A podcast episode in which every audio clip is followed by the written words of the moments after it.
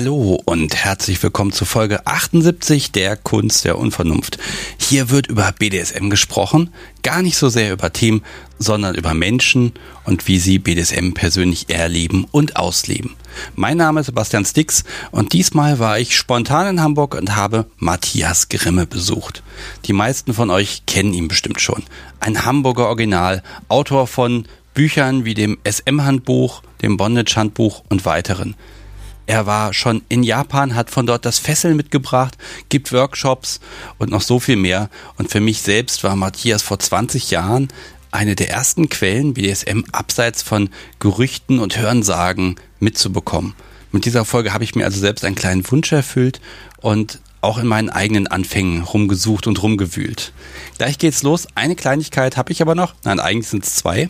Die Unvernunft Live steckt noch mitten in der Sommerpause. Am 1. September geht's da weiter. Bis dahin freue ich mich weiterhin auf Feedback auf kunstderunvernunft.de zu allen Folgen. Und wenn du selbst bei PayPal, bei Steady oder per Überweisung diesen Podcast äh, unterstützt oder unterstützt hast, dann ist das hier für dich. Ganz vielen lieben Dank. Ohne dich und deinen Beitrag ginge das hier nicht und es gäbe einfach viel weniger Unvernunft und ich könnte mir nicht die Zeit nehmen, unter der Woche einfach mal durch die Gegend zu fahren und zum Beispiel diese Folge aufzunehmen und mitzubringen. Deshalb ein ganz großartiges, herzliches Dankeschön und für alle anderen schaut mal auf Kunst der Unvernunft, klickt den Unterstützen-Button und ja, dann kann das hier so weitergehen. Nun geht's aber los mit Folge 78 mit Matthias Grimme.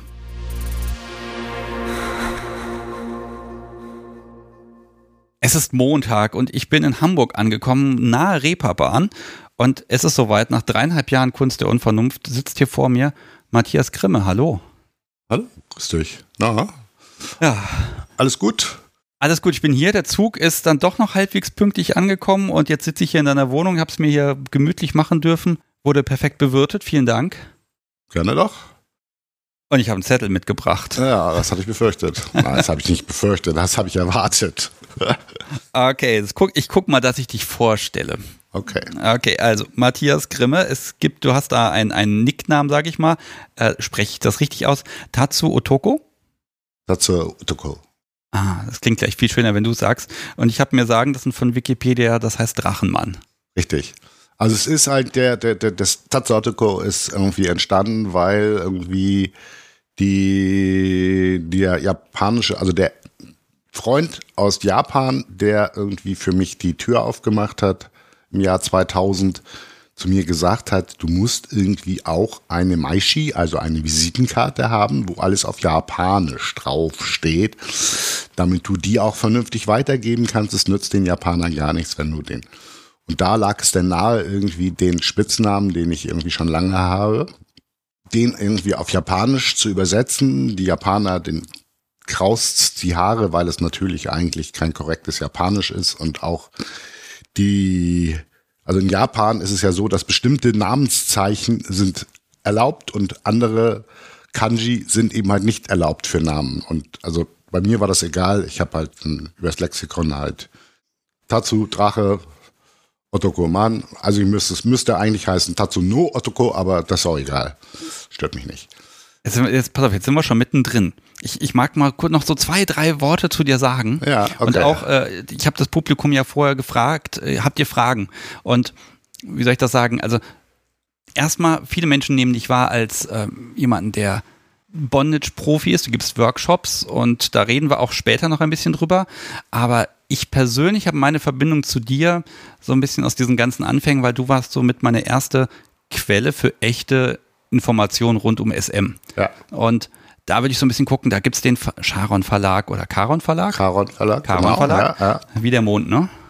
Äh, ja, wie der Mond oder eigentlich richtig wie der Fährmann, der zwischen dem Reich der Lebenden und Toten hin und her fährt. Griechische Mythologie. Ähm, und äh, wir fanden das ganz gut, weil dieser Stücks, der Fluss, auf dem der Fährmann fährt, ist halt eine Grenze. Und SM spielt ja mit Grenzen und deswegen fanden wir den, das ganz gut. Wir hatten noch eine Alternative aus der germanischen Sagenwelt und da haben wir dann gesagt, ah, germanische Sagenwelt irgendwie ist doch teilweise von rechts okkupiert und dann wollen wir nicht in seltsame. Mm, deswegen haben wir uns dann lieber ganz auf Griechisch. Ne?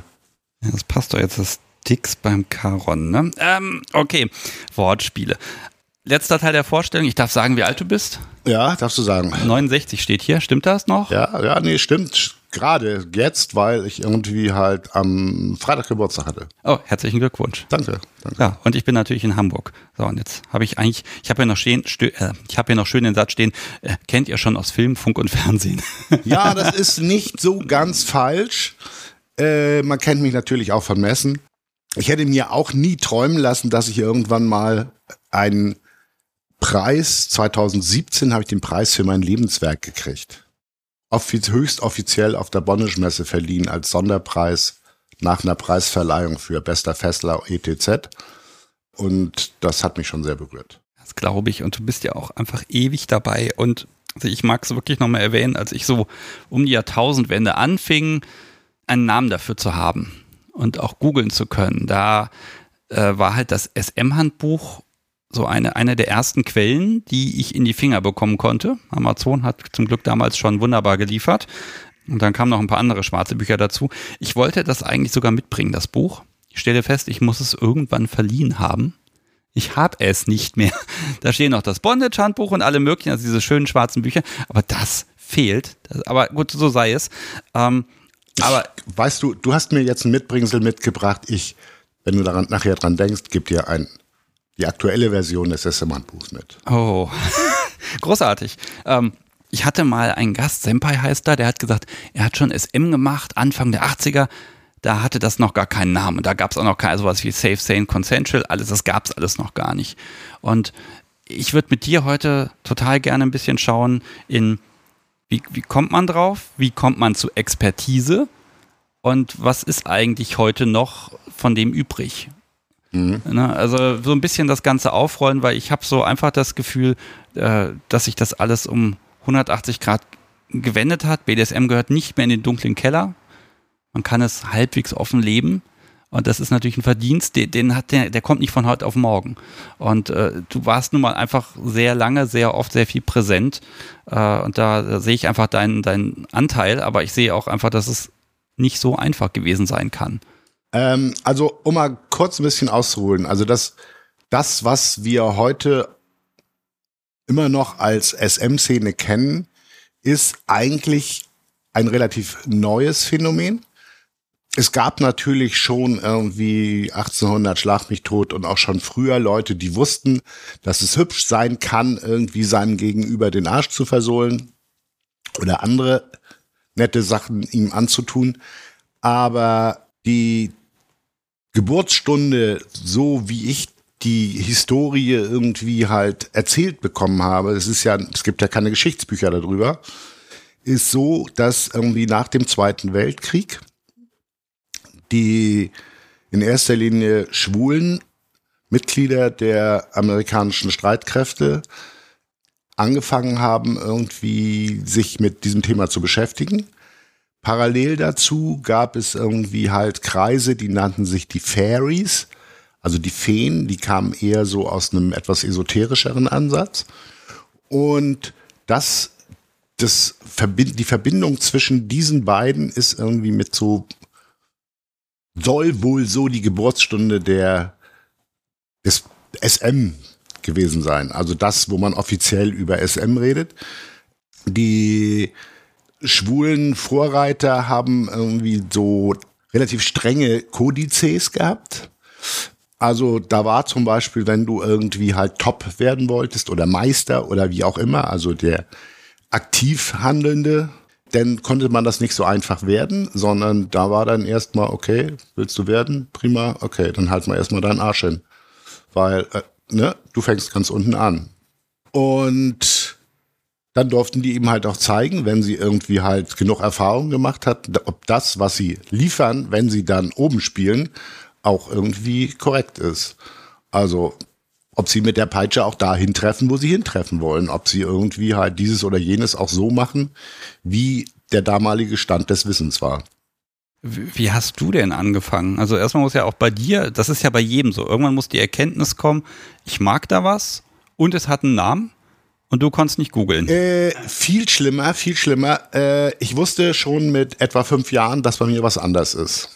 meine Eltern hatten ein Lexikon, ein zweibändiges. Das war von dem Herder Verlag, einem christlichen Verlag.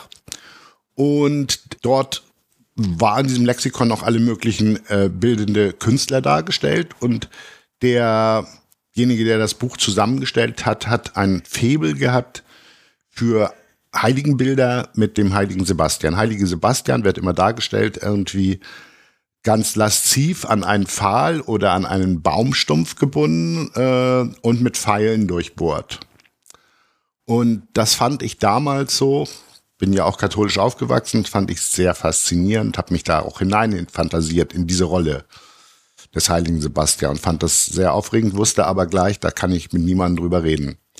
Und dann habe ich aber so, nachdem ich dann lange Jahre gedacht habe, so Berufswunsch Märtyrer wäre eigentlich ganz cool, habe ich dann so mit der Pubertät festgestellt, äh, nö, ich würde doch lieber die andere Seite nehmen. So, das habe ich anhand eines Porno, also SM-Pornoheftes mitgebracht, das mein Bruder aus Schweden mitgebracht hat, wo es einmal eine Session gab, also was heißt so, so eine Szene gab, wo Frauen irgendwie und Männer aus dem Pseudomilitär irgendwie einen Mann gequält haben und einmal die andere Seite rum.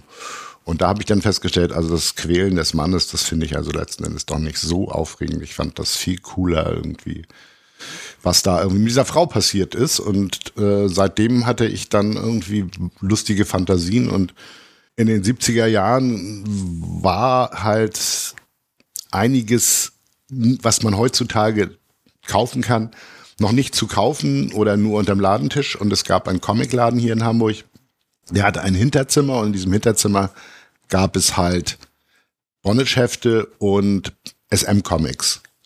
Und die haben mich sehr fasziniert und da dachte ich mir so, das ist schon alles sehr spannend. Das ist aber alles ziemlich derbe und deswegen ist eigentlich mein Interesse eher dahingehend, dass ich äh, die Frauen, mit denen ich was laufen habe, fesseln möchte. Also um es schlicht auszudrücken, äh, wir Männer ticken ja manchmal relativ schlicht äh, ans, Best, ans Bett binden und durchficken.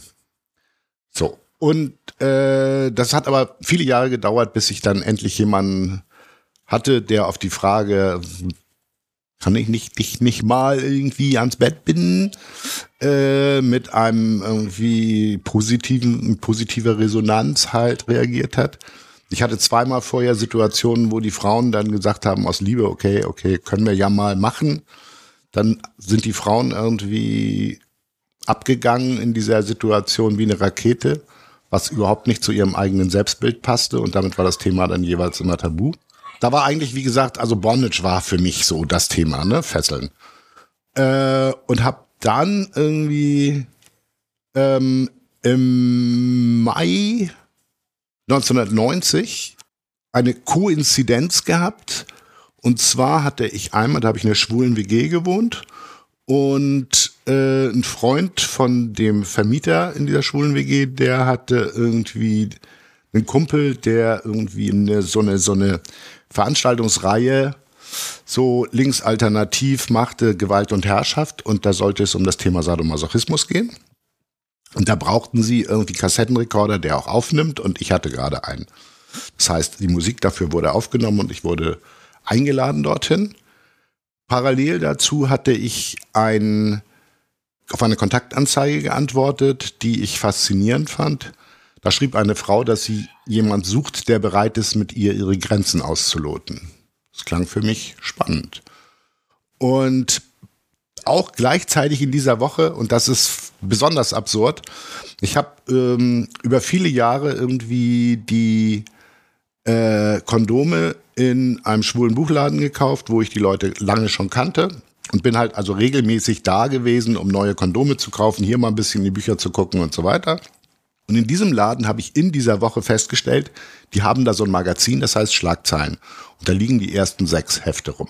Und ich habe mir dieses Heft, diese Hefte gekauft und habe dann irgendwie mich mit der Frau getroffen, die irgendwie äh, der ich auf die Kontaktanzeige geschrieben habe und die, mit der habe ich über sexuelle Fantasien geredet und die hat dann gesagt, ist ganz klar, du bist ein Sado.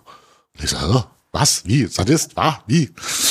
Äh, ich war völlig fasziniert von der Veranstaltung, zu der ich eingeladen war und die Schlagzeilen haben irgendwie, das ist ja komplett was anderes als das, was ich sonst so vom Erotikmarkt kenne. Das schreiben irgendwie normale Leute schräge Geschichten, die irgendwie wirklich einen erotischen Benefit haben und setzen sich irgendwie auch mit dem Thema SM auseinander und schreiben über Sachen, wie man bestimmte Sachen richtig oder sicher macht und so weiter. Und dann habe ich mich hingesetzt und an die Schlagzeilenredaktion sowohl einen langen Leserbrief geschrieben, als auch das Angebot, dass ich gerne bei Ihnen mitarbeiten würde. Schließlich hatte ich zu der Zeit schon unter anderem zwei Bücher veröffentlicht äh, bei Rowold und habe dann Bücher, Bücher zum Thema oder? Nee, nee, nee, nee. Das war, das eine Buch ist ähm, Die ungleichen Brüder, ein Buch über das Verhältnis zwischen Schwulen und Heteromännern. Und das andere war Käufliche Träume, ein Buch über Erfahrung mit Pornografie. Das sind beides Sammelbände, wo ich verschiedenste Autoren und Autorinnen gesucht habe, äh, wo ich selbst relativ viele Texte auch drin habe. Das Pornografiebuch ist durch die Decke gegangen, also es hat sich sehr gut verkauft. Das andere Buch kam leider zu einem historisch ungünstigen Zeitpunkt raus. Das war nämlich gerade der Höhepunkt der ersten äh, Zeit der AIDS-Krise. Und da haben die Schwulen gesagt, was interessieren mich die Heteros? Ich habe andere Sorgen. Und die Heteros haben gesagt, oh Gott, mit Schwulen irgendwie, nee, da kriegt man AIDS.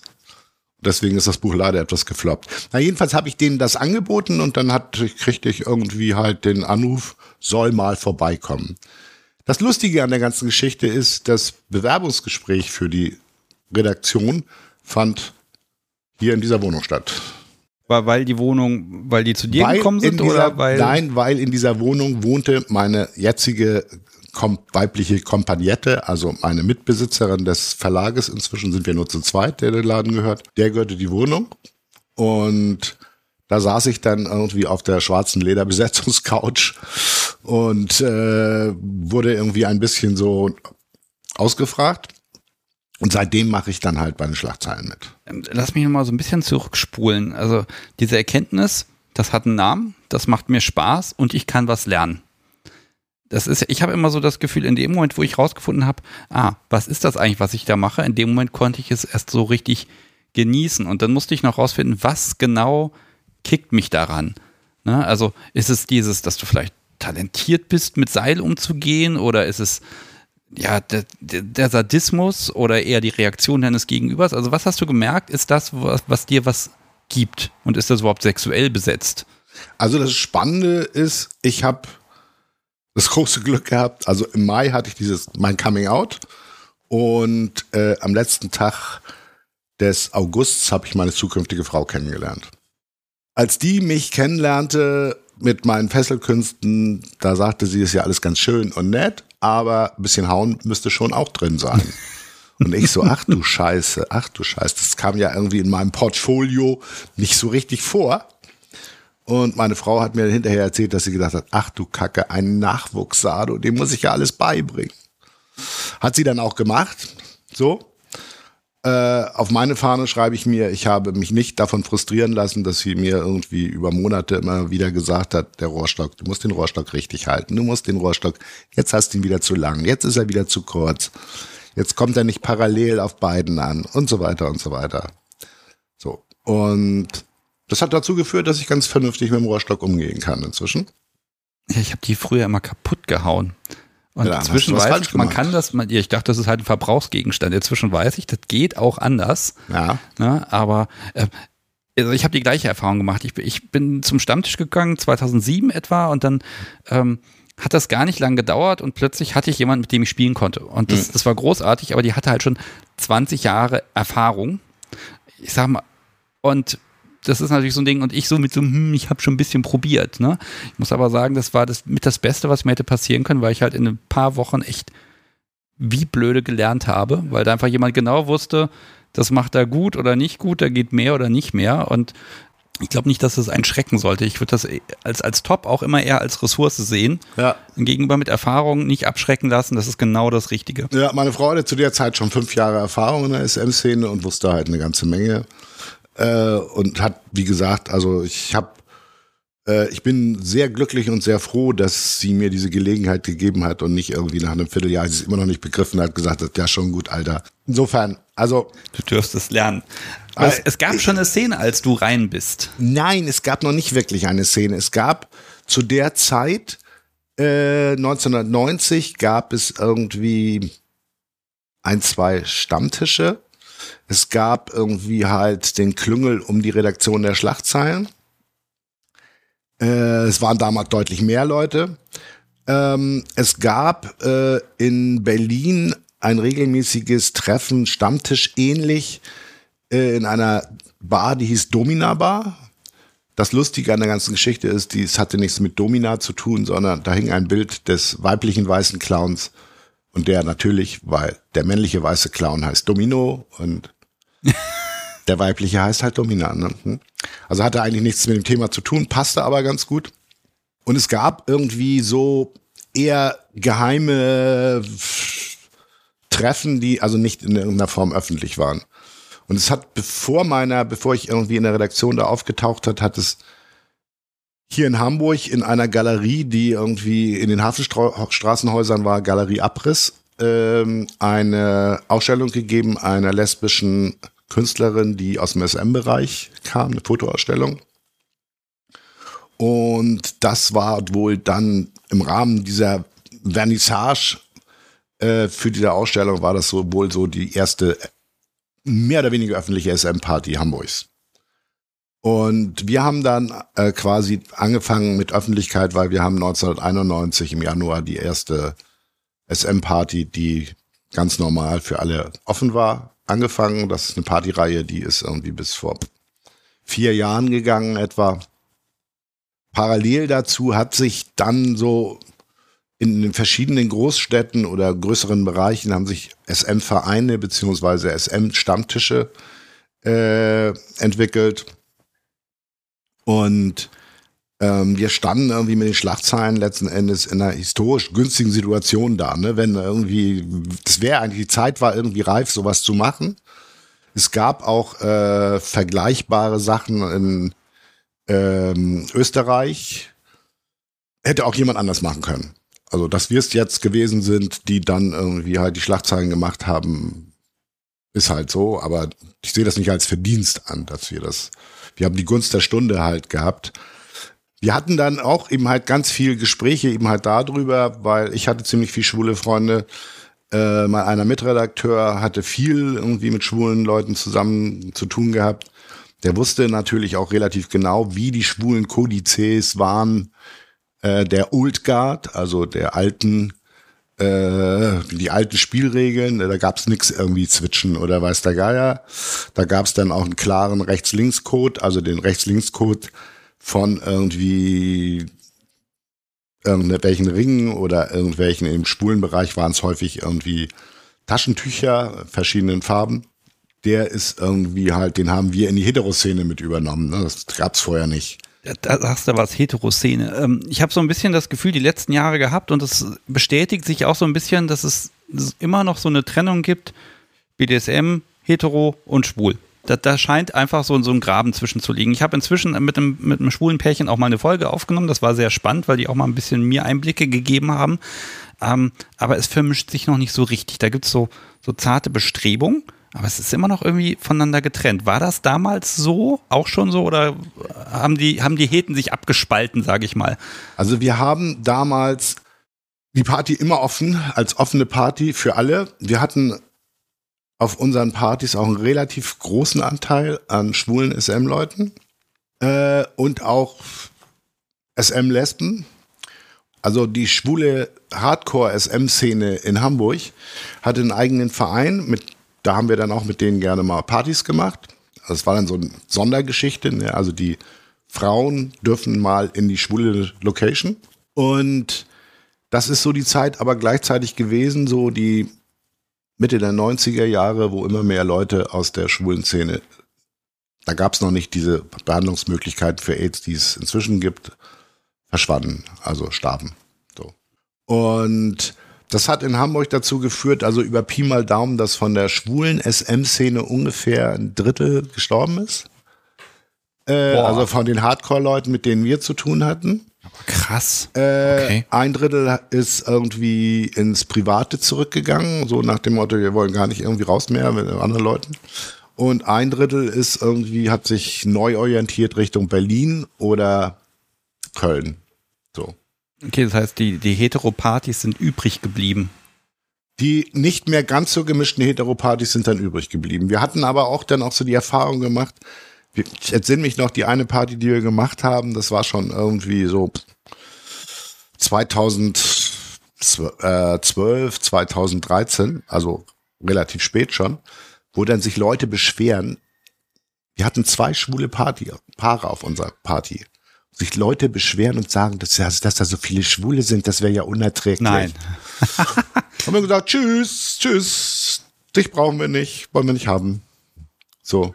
Weil wir, unser Ansatz ist halt, wir haben immer schwule Freunde aus der SM-Szene, lesbische Freunde aus der SM-Szene gehabt und für uns war es eigentlich immer, es ist, letzten Endes egal, wenn du dich an die Spielregeln hältst, die wir auf unseren Partys hatten, ist es egal, ob das nun irgendwie Mann, Frau, Trans, was auch immer ist, äh, sind alle herzlich willkommen. So. Äh, was waren denn die Spielregeln? Also vielleicht kann man mal so ein bisschen vergleichen. Ich weiß nicht, wie lange deine letzte Party jetzt her ist. Wir haben ja jetzt nochmal Covid auch am Hals. Das verzerrt eh ganz viel. Aber gibt es da große Unterschiede, wie man, wie die Leute sich verhalten oder was sie erwarten? Ähm, das Lustige ist, äh, wir haben damals diese Spielregel für unsere Party gemacht. Die haben dann viele von den Partyveranstaltern gesagt, was habt ihr für Spielregeln? Was habt ihr für, könnt ihr das mal rüberschicken? So, das heißt, ein Großteil der Partys sind quasi mit Kopien oder leicht abgewandelten äh, Regeln äh, gelaufen, wie wir sie damals hatten. Und uns ging es in erster Linie eben halt darum, irgendwie so Basics festzulegen, dass die Leute, wenn irgendwie halt eine Situation aus dem Ruder läuft irgendwie und jemand Nein sagt, dann ist es halt ein Nein, Punkt. Ne? Oder eben sein Codewort sagt. Ähm, dass es nicht erlaubt ist, irgendwie, dass äh, professionelle Sexworker irgendwie ihrer Arbeit auf diesen Partys nachgehen. Das war eine Sache, die uns irgendwie halt äh, sehr schnell von der zuständigen Behörden gesagt wurde, dass das unsere Party würde dann geschlossen werden, ne? So, weil wir dann ja irgendwie einen Rahmen für Anbahnung oder weiß der Geier bieten würden. Und wir hatten eben halt auch so, also wir in den Spielregeln stand eben halt drin, dass wir irgendwie halt erwarten, dass die Leute die Spiele anderer respektieren, dass wir erwarten, dass die Leute nicht irgendwie ohne zu fragen in irgendwelche Spiele reingehen und so weiter. Also es sind einfach eigentlich ein Benimmcode mit Selbstverständlichkeiten aber noch Ganze nochmal aufgeschrieben. Ja, aber also im Prinzip das, was auch heute noch gilt. Genau, genau. Ich mag so ein bisschen nochmal gucken, weil äh, mir ist irgendwann mal ein Buch aus irgendwie Mitte der 90er in die Hände gefallen. Da stand da so drin, wenn ihr jetzt eine Party besuchen wollt, dann rechnet mal mit folgendem. Und dann, dann kam eine Aufzählung. Ähm, Erstmal 200 Kilometer ist ganz normal, so viel gibt's nicht. Ähm, rechnet mal mit so 200, 250 Mark pro äh, an Eintritt und äh, ihr denkt an den äh, strengen Dresscode und das und das bedeutet das und das. Mhm. Und das war so das erste Mal, dass ich von der Party hörte und dachte mir, okay, das ist ja ganz schön exklusiv. Mhm. Das muss man sich auch mal leisten können, dieses Hobby. Ja, ja. Ähm, also gerade, und äh, damals denke ich mir, wird es auch sehr viel schwieriger gewesen sein, ich sag mal, ein passendes Outfit zu kriegen. Da konnte man ja nicht irgendwo mal schnell auch eine Peitsche herbesorgen. Es war nicht so leicht. Äh, inwieweit war das wichtig, dass, dass man sich in der Community aneinander anpasst. Also dass man da zeigt, wir gehören zusammen, wir tragen Leder oder irgendetwas. Also war, war das überhaupt wichtig oder ging es erstmal darum, dass die Leute spielen können? Also uns ging es in erster Linie darum, dass wir spielen können. Wir kamen natürlich geprägt von den mm, Connections zur schwulen Szene, waren wir zum großen Teil in den ersten Jahren schwarz angezogen und äh, trugen dann auch gerne schwarzes Leder. So. Mir passte das ganz gut in den Kram, weil zu der Zeit hatte ich auch, auch ganz ohne SM eigentlich fast ausschließlich schwarze Lederklamotten getragen. Die Dresscode-Diskussion ist schon recht früh losgegangen, weil es gab Leute, die fanden das wichtig, dass die Leute entsprechend angezogen sind. Es musste nicht unbedingt Leder sein, sondern der berühmte Dresscode war irgendwie LLL, Lackleder, Latex. Ne? Mhm. Ähm, und wir haben irgendwie immer wieder versucht klarzumachen, dass wir eigentlich erwarten, also in den letzten Jahren haben wir das irgendwie ganz klar, dass die Leute irgendwie kenntlich machen, dass sie zu etwas Besonderem gehen. Also die abgeschlurfte Jeans und die ausgelatschten Turnschuhe und äh, das einfache T-Shirt, nö, das ist uns zu lieblos. Weil wir haben das immer noch als besondere Veranstaltung gesehen und dann sollten die Leute dann schon irgendwie sich, also die müssen aber nicht, müssten nicht, sich nicht schwarz anziehen. Wir hatten auch schon auf den ersten Partys hatten wir irgendwie ein äh, befreundetes Mädelspaar, wo sie immer, die eine als schwarze Braut und die andere immer als weiße Braut kam. Wir hatten dann auch sehr hübsch eine ältere Frau damals, die irgendwie fast schon 60 war und die kam aus Hannover. Ja. Ähm, und die sagte irgendwie, ja, sie würde gerne mal zu so einer Party kommen, aber sie hätte kein entsprechendes Outfit und sie hätte eigentlich auch keinen Bock auf ein entsprechendes Outfit. Ob wir sie denn reinlassen würden. Die war irgendwie beim Telefon so süß, dass ich gesagt ja, selbstverständlich. Ja, und dann hatten wir irgendwann an der Tür eine Dame irgendwie mit weißen Haaren und einem roten Strickkleid. Und ich bin die Ingrid dürf, darf ich rein? Da sag ich, ja klar, komm rein. Und dann gab es natürlich Leute, die sagen, das ist ein rotes Strickkleid, aber nicht. Genauso wie es Leute gab, also mein Mitredakteur, äh, der hatte eine Husarenuniform. Das ist doch kein Fasching. Ja, das ist immer so die Frage, ne? Dieses, ne, ah, ich weiß auch nicht genau, warum man dann immer gucken muss, ähm, äh, hm, warum sich die Leute davon gestört fühlen können. Aber lass mich mal was zu, zu der Menge der Leute äh, hören. Ähm, jetzt habe ich so das Gefühl, also zum Beispiel in Hannover würde ich jetzt behaupten, da gibt es rund hm, 1000 mehr oder minder aktive BDSMerInnen. So, die gibt es da irgendwo. Dass die in die Szene kommen, ist nochmal eine andere Sache, aber die gibt es erstmal. Und ähm, die, die können das Angebot nutzen. Äh, wie nischig war das? War kannte man dann noch jeden? Waren das vielleicht hier in Hamburg 100, 200 Leute oder waren es mehr? Einfach, dass ich so ein bisschen und ich höre auch gleich mit diesem ganzen Rückblick auf, aber ja, das nee, interessiert mich natürlich. Ja, also das Lustige war, wir hatten irgendwie überhaupt keine Peilung, als wir eben halt in diesem denkwürdigen äh, Januarabend in, es war einmal der erste Freitag im Monat, dann über viele Jahre, in einem Punkrock-Kellerlokal und wir sind völlig vom Socke gefallen, als wir feststellen, der Laden ist knackevoll, 300 Leute sind da. Wo kommen die her? Warum kennen wir die alle nicht? Boah. so. Und äh, ich habe eigentlich in den letzten Jahren aber festgestellt, dass die Erwartungen der Leute sich sehr verändert haben. Also wir haben dann irgendwie, was haben wir genommen? Ich glaube 20 Euro Eintritt. Und dann stehen Leute an der Tür und fragen, welche Musik spielt ihr denn? Hallo, ist keine Tanzparty, ist eine SM-Party. Oder was kriegt man denn von, für die 20 Euro geboten? Gibt es dann auch ein Buffet? Nein. Äh, ich dann so denke, hey, das ist eine Spielparty, ist als Spielparty angekündigt. Und das ist aber was gewesen, was, wir haben das über die Jahre festgestellt, ähm, dass immer weniger Leute auf dieses Angebot einsteigen. Das ist aber nicht nur ein Phänomen bei unserer Party gewesen, sondern das haben wir auch von anderen Veranstaltern gehört, dass so die SM-Spielparty, wenn sie dann nicht unter einem Motto steht, also wie Nacht der O oder äh, Closed Female, angezogene Frauen, nackte Männer oder so, irgendwie nicht mehr so läuft. Diverse von denen sind eingestellt worden von diesen Partys.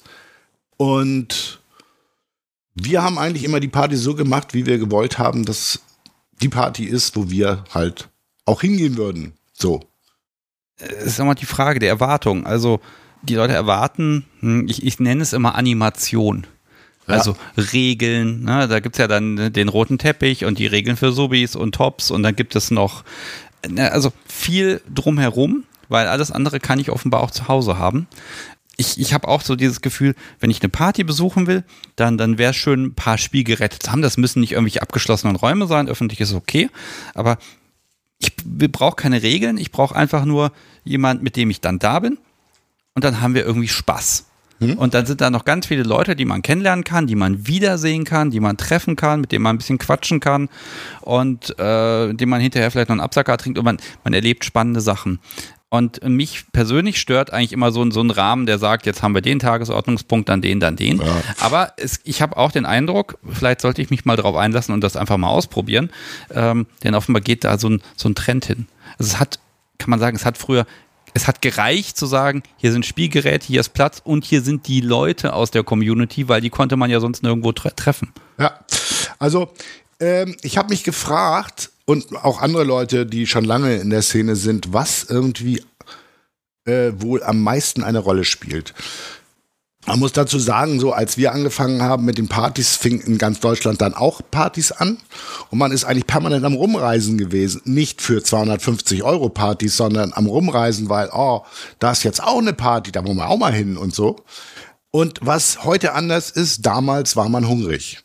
Heute ist es so, es gibt ein Überangebot an Partys, die irgendwie einen sexuellen Kontext haben. Es gibt viele Leute, die sagen, nee, was soll ich denn irgendwie auf so eine eng gestrickte SM-Party gehen? Auf der Swinger-Party kann ich auch meinen Partypartner verhauen. Die haben auch immer so Spielräume in den Clubs teilweise und so weiter. Meinst du wirklich, dass das ein Überangebot ist? Ich glaube, es gibt so viele BDSMer, dass wenn die alle weggehen wollen, dass die keine Chance haben, überall einen Platz zu kriegen. Das Problem ist, dass die eben keine Hunger haben, deswegen gehen sie nicht immer weg. Das heißt, die sitzen zu Hause und sagen sich, ah ja, morgen ist irgendwie die Respektparty, so hieß unsere Party in den letzten Jahren. Ja, hätte ich eigentlich Bock drauf, aber nee, irgendwie, ach, heute, nee, hm. Also irgendwie weiter ich schon so eine anstrengende Woche. Nee, gibt's ja in zwei Monaten wieder. So. Ach so. Hm. Ähm, ja, ja, dieses, ja, okay. Also es treibt die Leute nicht raus, so nach dem Motto, yeah, Leute treffen, die irgendwie auch so drauf sind wie ich. Weil es irgendwie für viele Leute selbstverständlich ist. Also du hast die Möglichkeit, wenn du willst. Dann musst du sie auch nicht unbedingt wahrnehmen. Es reicht ja zu wissen, dass du die Möglichkeit hast. Verstehe, ja. Und die Leute, mit den Leuten in Kontakt zu bleiben, ist auch einfacher. Dafür haben wir soziale Netzwerke. Genau. Es genau. geht, ne? Ja, ja. Okay. Hm. Ja, aber das ist ja, ist das schlechter oder ist das einfach eine Weiterentwicklung? Ist anders, ist anders. Also ich meine, es gibt viele Leute, die halt sagen, nee, also ich will gerade sowieso nicht auf so eine Party gehen, aber ich habe hab da so einen Freundeskreis und mit dem treffen wir uns regelmäßig und in dem, bei den einen Leuten, wo wir uns treffen, die haben irgendwie einen Partykeller und äh, bei den anderen Leuten, wo wir uns treffen, da machen wir das immer so, dass wir irgendwie eine SM-Location mieten, so äh, SM-Apartment mäßig oder was auch immer oder ich mag sowieso nicht, wenn mir andere zugucken. Äh, ich mag die Distanzlosigkeit von manchen Leuten nicht. Also wir hatten bei uns im Kel Spielkeller war so die Spielregel, äh, dass ab 1 Uhr durften nur noch Paare runter und die direkt von ihnen als Freunde bezeichneten Leute. Also der Soloherr, der dann irgendwie lieblos zwischen seinen Beinen rumfummelt, während er irgendeine Session beobachtet, der war bei uns nicht erwünscht. Wir hatten auch eigentlich immer irgendwie Security im dem Bereich, die erkennt, erkennbar war, also nicht irgendjemand, der rumgeschlichen hat und geguckt hat, dass alles in Ordnung ist, sondern Leute, die halt ein Namensschild hatten und zum Team gehörten. Wir hatten im Spielkeller eigentlich, lange Jahre war das meine Frau, später war es dann meine Partnerin, ähm, weil Andrea hatte da nicht mehr so viel Nerv drauf jemand, der eigentlich mehr oder weniger dauerhaft unten im Spielkeller den Dungeon Keeper machte äh, und auch darauf achtete, dass irgendwie äh, die Leute korrekt miteinander umgehen. So, also es ist nicht toll ist, wenn du gerade irgendwie in der intensiven Session bist und neben dir steht irgendwie, ja, hast du schon mitgekriegt, diese Veränderung im Gebrauchtwagenmarkt? Also ich bin da ja neulich am überlegen, ne? So, äh, ja, ne? dieser, dieser festliche Rahmen, sage ich mal, ne? Ja. Also ich weiß halt so, ich bin auch verdorben, weil, wie gesagt, das ist ein abgeranzter Laden gewesen. Die Klos waren irgendwie spätestens nach einer Stunde überschwemmt, äh, weil das alles irgendwie sehr wackelig war, was dieser Laden hatte. Das Putzlicht sollte man auch nicht anmachen. Aber es hatte Atmosphäre und ich bin in dieser Atmosphäre aufgewachsen. Wir haben dann später äh, eine andere Location gehabt, ähm, die Prinzenbar. Und die Prinzenbar ist ein ehemaliges äh, Kinofoyer. wo in den Zeiten, als der große Raum das Kino für die Allgemeinheit war, war dieses Foyer irgendwie für die etwas feineren Herrschaften. Da gab es dann ein Kristalllüster unter der Decke und so. Äh, und das war eines der allerersten Kinos in Deutschland. Und da, wo wir die ersten Partys gemacht haben, das ist ein Teil eines Bunkers gewesen, der damals im Krieg, also für St. Pauli gebaut wurde. Gut, das hat immerhin den Charme, dass in dem Bunker der Deckenhaken auch hält. Richtig. Und zwar ganz sicher. Ähm, ich habe momentan sehe ich, gerade bei, bei Twitter sehe ich das ganz viel. Da ist so, und wir haben so eine, so eine Diskussion. Oh, du hast BDSM entdeckt, wunderbar. Jetzt musst du erstmal ganz viel Theorie pauken. Und dann, wenn es dann losgeht, muss man auch ganz viel Konsens schaffen. Und sonst, sonst kann man ja nicht vernünftig BDSM betreiben. Und da bin ich immer nicht so sicher. Auf der einen Seite, es ist natürlich vernünftig, erstmal ein bisschen zu kapieren, ja, dass ich natürlich nicht mit dem Rohrstock auf die Nieren rumhaut. Es ist klar, dass die Leute das erstmal lernen müssen. Aber ich habe das Gefühl, das ging ja vorher auch ohne.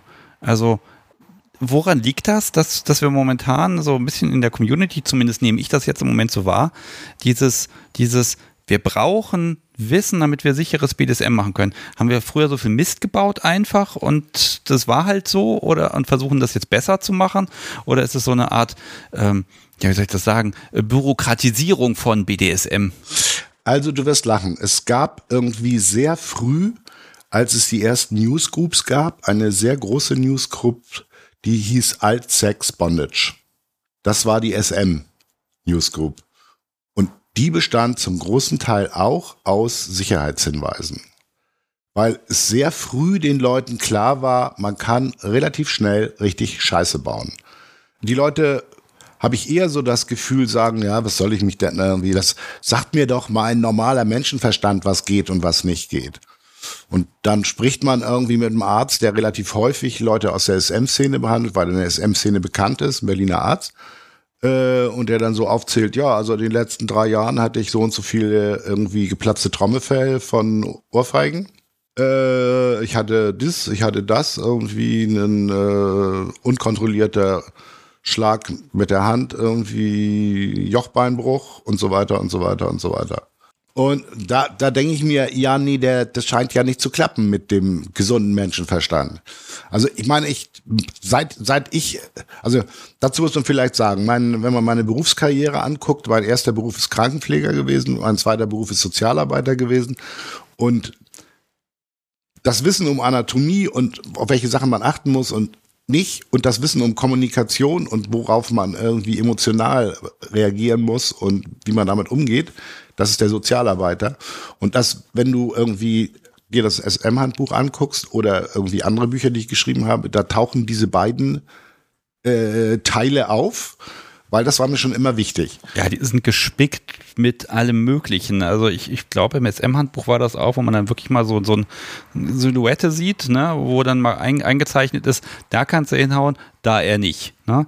Und ja, es ist eigentlich eine ganz simple Logik, ne? Das, das muss man, also ja, dass man das irgendwie mal aufschreiben muss. Ähm, gab es vor dem SM-Handbuch, gab es sowas schon davor? Es gab irgendwie natürlich die amerikanische SM-Szene ist immer schon etwas weiter als wir gewesen. Ähm, das heißt, es gab irgendwie äh, mehrere gute englischsprachige Bücher.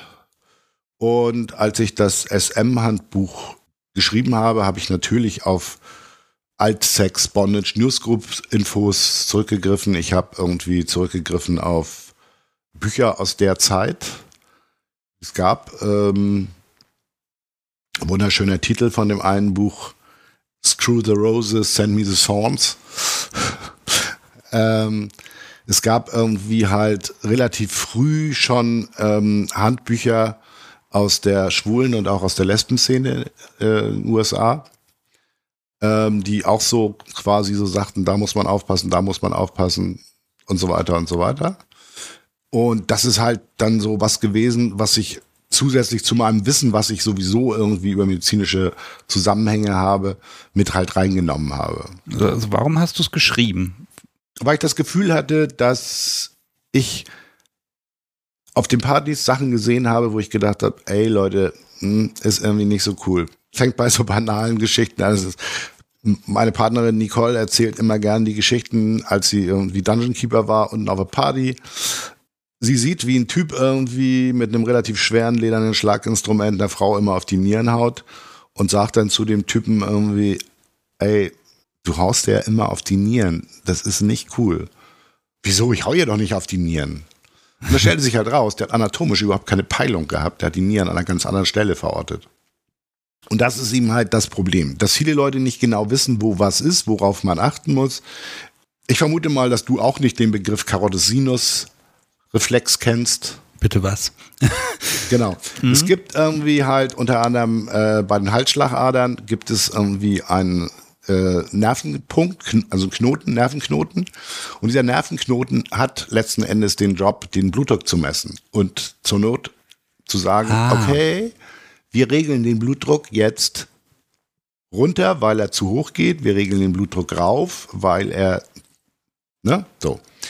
Typischer Fall ist irgendwie, du drückst jemand die Halsschlagader Schlagader ab, dann versteht der Nervenpunkt, ups, der Blutdruck geht hoch, ich muss runtergehen. Hast du eine Person, die irgendwie äh, sowieso schon mal nicht so einen hohen Blutdruck hat und der du diesen ganzen Druck mit einem Seil um den Hals, was du oben festgemacht hast, gemacht hast, dann hast du irgendwie eine ohnmächtige Person, die irgendwie an ihrem Hals hängt. So. Ja, ich überlege gerade, aber ich will ja eigentlich, wenn ich, wenn ich was am Hals mache, dann will ich ja diesen Punkt, ich sag mal, touchieren. Genau. In einem sicheren Rahmen, aber nicht aber, versehentlich. Ja, na, das ist ja an sich auch nicht wirklich ein Problem, wenn du halt weißt, was passieren kann und du die notwendigen Sicherheitsvorkehrungen machst. Also wenn du irgendwie meinst, du müsstest unbedingt das mit einem stehenden Partner oder stehenden Partnerin machen, dann solltest du dafür Sorge machen, dass sie dir nicht irgendwie in das Seil, was du hier hast, reinfallen kann. Mhm. Äh, es ist auch sehr viel schlauer, das Ganze irgendwie in der Situation zu machen auf einem Bett, wo wenn die Person dann ohnmächtig wird, äh, dann irgendwie weich fällt. Ne? Also so, so, so, das ist. Ja, das muss man wirklich erstmal aufschreiben, weil ganz ehrlich, wo soll ich das auch sonst herkriegen? Ne? Im Lexikon ja. wird es nicht stehen. Richtig. Ähm, wie, wie viele Auflagen gibt es von dem Buch inzwischen? Frag mich nicht, weiß ich nicht. Also wir haben, wir haben irgendwie witzigerweise, witzigerweise haben wir äh, inzwischen eine Gesamtauflage von dem SM-Handbuch von über 80.000 und vom Bonnisch-Handbuch auch über 80.000. Wow.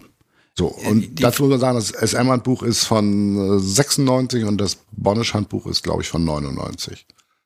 Okay, also meine, meine, meine Frage ist die, hast du, da sind ja Veränderungen drin. Kam immer nur was dazu oder hast du auch mal irgendwann festgestellt, oha, das muss ich in der nächsten Auflage ändern, weil das stimmt so nicht. Also, also oder gab es Dinge, die du vielleicht an Praktiken, die du erwähnst, ganz rausnimmst, weil ist eh zu gefährlich, oder? Also, ich meine, ich mache ganz bewusst keine Workshops, bin diverse Male angefragt worden, keine Workshops zum Thema Atemreduktion und äh, Strangulationsgeschichten und so weiter, weil ich finde, die Sachen sind sehr gefährlich und die funktionieren eigentlich nur halbwegs sicher, wenn du halt eine Person hast, die du sehr gut kennst, wo du die Reaktionen sehr genau einschätzen kannst und nicht auf diese dumme Dache reinfällst, die viele dieser Leute, die auf sowas stehen, haben, dieses weitermachen, weitermachen, weitermachen.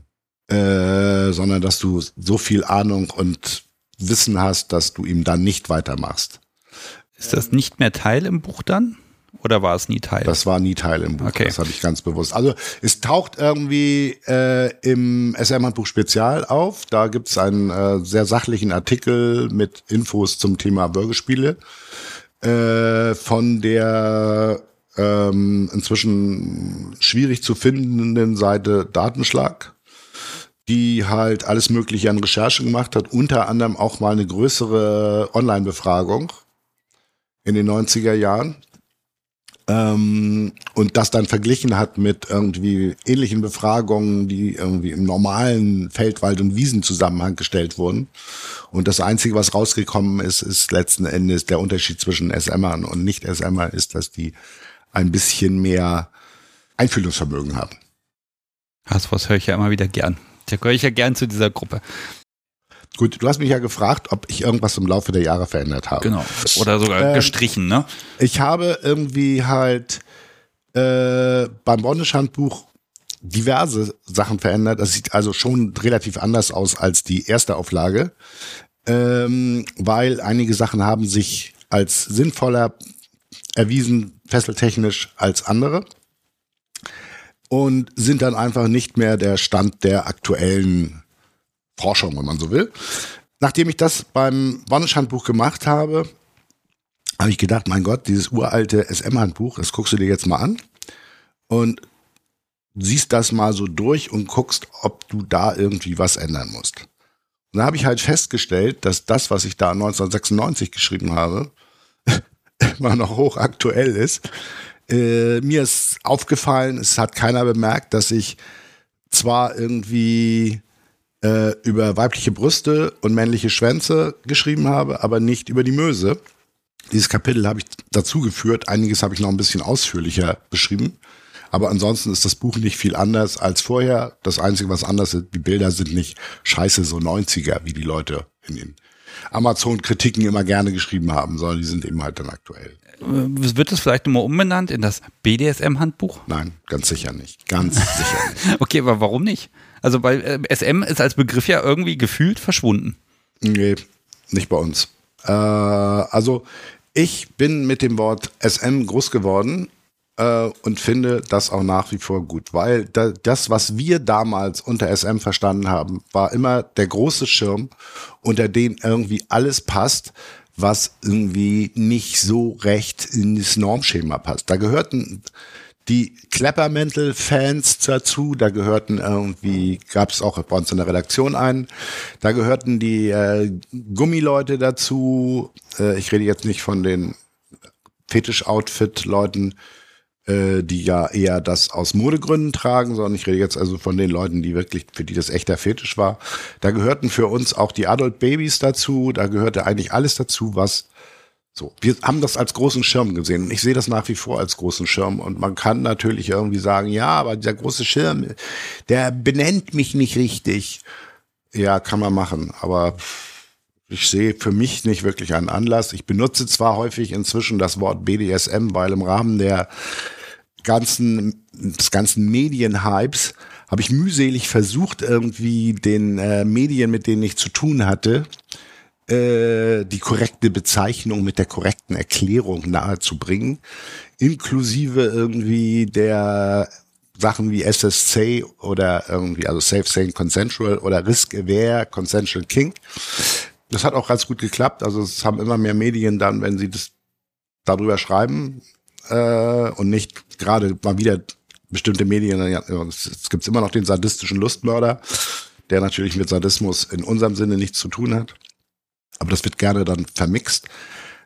Für mich funktioniert dieser Begriff immer noch. Ja, das ist immer die Frage, wen meine ich? Wenn ich einfach alle meine, ne, dann, ne, wobei, wobei ich kriege immer, also mir wird immer schwindlig, wenn dann irgendein Magazin schreibt, Sadomaso. Ne? Dann, dann, dann, weiß ich schon in etwa, was der Redakteur sich dabei gedacht hat. Ja, ja. Äh, wie geh, ich ich habe ja hin und wieder jetzt auch mal gelegentlich so Anfragen, so, so dass Medien irgendwie sagen, ah, komm mal zu uns im Podcast, das mache ich natürlich immer gerne.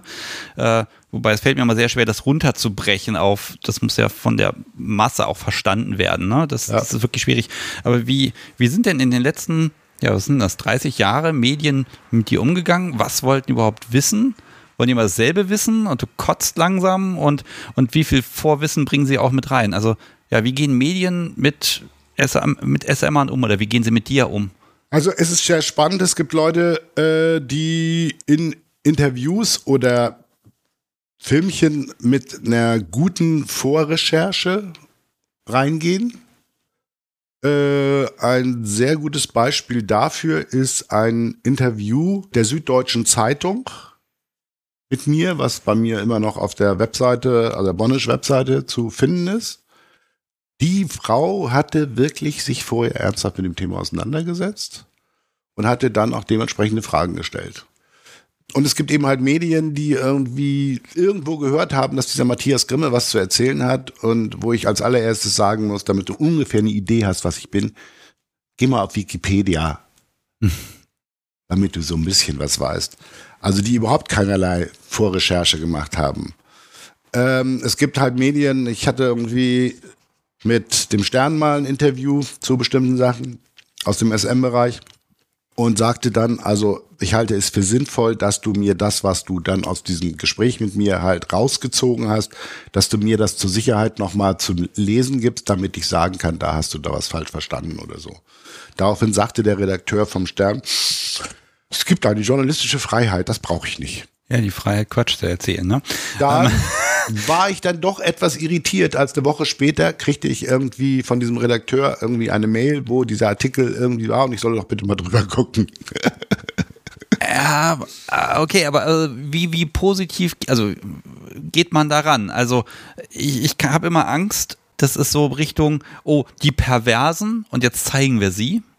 Dass es in die Richtung geht oder wollen Medien inzwischen aufklären und sagen, hallo Leute, das ist entspannt, das könnt ihr machen, hier ist mal jemand, der hat Erfahrung, lasst euch sagen, das ist okay. Also ist das so der, der, der Tenor oder geht es eher immer noch in die Schlagzeilenrichtung? Also es geht doch häufiger in den letzten Jahren eben halt darum, irgendwie, dass man mich als oder Leute, es gibt ja noch andere Fachleute, die irgendwie angesprochen werden von Medien, dass man die als Fachleute haben will und nicht, um sie in irgendeiner Form zu verheizen und bloßzustellen. Also sogar die Bildzeitung hat es immer wieder geschafft, Leute aus der Szene irgendwie halt als Fachleute vorzustellen und nicht irgendwie, hä, ist der Perverse oder so. Äh, also das ist schon auch eine Entwicklung. Das heißt natürlich nicht, wenn die Bildzeitung mal irgendwie positiv über SM berichtet, dass sie nicht morgen irgendwie auch wieder irgendwie anders berichtet. Das ist ja egal. Äh, jedenfalls, also die Bereitschaft, sich irgendwie etwas sag mal, äh, weniger effektheischend mit dem Thema SM auseinanderzusetzen, ist deutlich gestiegen in den letzten Jahren. Ähm, es gab ja irgendwie Anfang der 90er Jahre gab es ja einen Sterntitel, großes Trara, irgendwie das erste Mal in einem breiten äh, Publikumsorgan eine Frau auf dem Titel, die sagt, ich bin Masochistin. Super. So. Riesenaufschrei. Von wem? Ja, unter anderem von Alice Schwarzer, ne? Ja, okay. Gut, äh, aber von diversen ja anderen neutral. Leuten, von, auch von diversen anderen Leuten. Die Frau hat dann auch irgendwie mehrere Bücher zu dem Thema geschrieben, die irgendwie ganz gut gelaufen sind. Äh, wenn man irgendwie in der Geschichte graben will, kann man, kann ich nur sagen, Sina Aline Geisler. Die war es, genau richtig. Von der habe ich sogar ein Buch bei mir liegen. Siehst du? Siehst und? Vor, sogar noch mal das zweimal das Buch jetzt, weil das hat mir jemand geschickt mit dem Auftrag, ich möge sie finden und mit ihr mal ein, eine Folge aufnehmen. Ich finde okay. sie nicht. Nee, ich auch nicht. Gott, also wir hatten eine Zeit lang Draht miteinander irgendwie. Ich habe mich mit ihr auch mal so getroffen. Er hat uns bei den Schlagzeilen auch mehrmals besucht. Und äh, wie man heutzutage auch gar nicht mehr findet, ist Heidemarie Emmermann, die auch ziemlich durch die Presse ging, weil die war irgendwie eine Theologin, die als Domina in der Herbertstraße gearbeitet hat. Ja, natürlich geht das durch die Presse. Oh das Gott. war natürlich, wow, ne? Ähm, eine ziemlich kluge, eigentlich ganz witzige Frau. Ich meine, die, unsere Gesellschaft ist über Jahre an vielen Ecken liberaler geworden. Was ich aber jetzt feststelle in den letzten Jahren, ist, es wird schon wieder einiges zurückgedreht. Und ich kann mir gut vorstellen, wenn das so weitergeht, dass dann auch wieder irgendwie die Perversen als, äh, ne? So, wir, wir sehen es ja selbst in Europa jetzt, äh, dass das langsam, so langsam überschwappt, dass, ja, dass man, es fängt immer an mit dem Jugendschutz. Man muss die Jugend vor Sexualität und vor allem vor anderer Sexualität unbedingt beschützen um ja. jeden Preis. Und ja. äh, ich, ich weiß auch nicht genau, wie man sich dagegen stemmen kann. Ne? Also eine Konser so ein neuer Konservatismus scheint irgendwie gerade ja. zu entstehen. Und äh, ich, ich habe wirklich keine Ahnung, was man da machen soll. Boah, keine, vielleicht ist es auch so ein Generationenwechsel. Ne? Eine Generation nee, ist über liberal, die nächste nein. nicht. Nee? Nein, nein, nein, nein. Das hat natürlich was damit zu tun, dass bestimmte Kräfte, also in den USA sieht man das sehr klar, äh, die jetzt diese veränderten Gesetz Lagen, Gesetzeslagen für Schwangerschaftsabbruch mhm. und dieses äh, höchste Gericht dort in den USA ja auch mal ungefragt noch ein paar andere Sachen gekippt hat. Ne? Ja, das ist gerade eine Woche her jetzt, ne? Das ist gerade top aktuell für Menschen, die das jetzt in ein paar Jahren hören. Ja. Wir sind gerade, verdauen das gerade noch, ne? Ja, also ja, ja. Und ich meine, wenn du dir jetzt, brauchst du gar nicht so weit zu gucken, ne? Wir grenzen an das Land, Polen, ne? Da müssen die Schwulen, wenn sie irgendwie CSD machen, aufpassen, dass sie nicht auf die Fresse kriegen äh, von christlichen Polen, weil diese ganze äh, christlich-konservative Schiene, die hat in bestimmten Teilen dieser Welt relativ viel Macht immer noch. In Tür der Türkei braucht es irgendwie gar nicht irgendwie die religiös Rechte, sondern da reicht es schon, dass die Polizei das scheiße findet. Und dann gibt's äh, in der Türkei irgendwie entweder ein Verbot und wer doch auf die Straße geht, wird zusammengeknüppelt. Äh, also CSD in der Türkei, ne, in Istanbul. Mhm, ja. Ich habe immer so geguckt, was passiert in der schwulen Szene. Äh, wie sind die Rechte der Schwulen? Welche Möglichkeiten haben sie? Was hat sich verändert? Und da habe ich immer über viele Jahre gesagt, naja, die SM-Szene hängt irgendwie immer fünf Jahre hinterher. Ich würde sagen 20. Nein, fünf Jahre hinterher. Okay. Und das heißt, man kann sich jetzt angucken, wenn jetzt irgendwie halt, das gibt diese Tendenz, ja schon länger, dieses, wir wollen gar nicht mehr auffällig sein als SMA. Äh, wir wollen eigentlich, ich sage mal, the 50s back. Es gibt ja ganz viele irgendwie Leute, die irgendwie ihr SM runterbrechen auf irgendwie, wir machen das, die Geschlechterrolle wie irgendwie in den 50er Jahren. Oh, das ist ja ein eigener Kink offenbar, ne? Für einige Leute ja.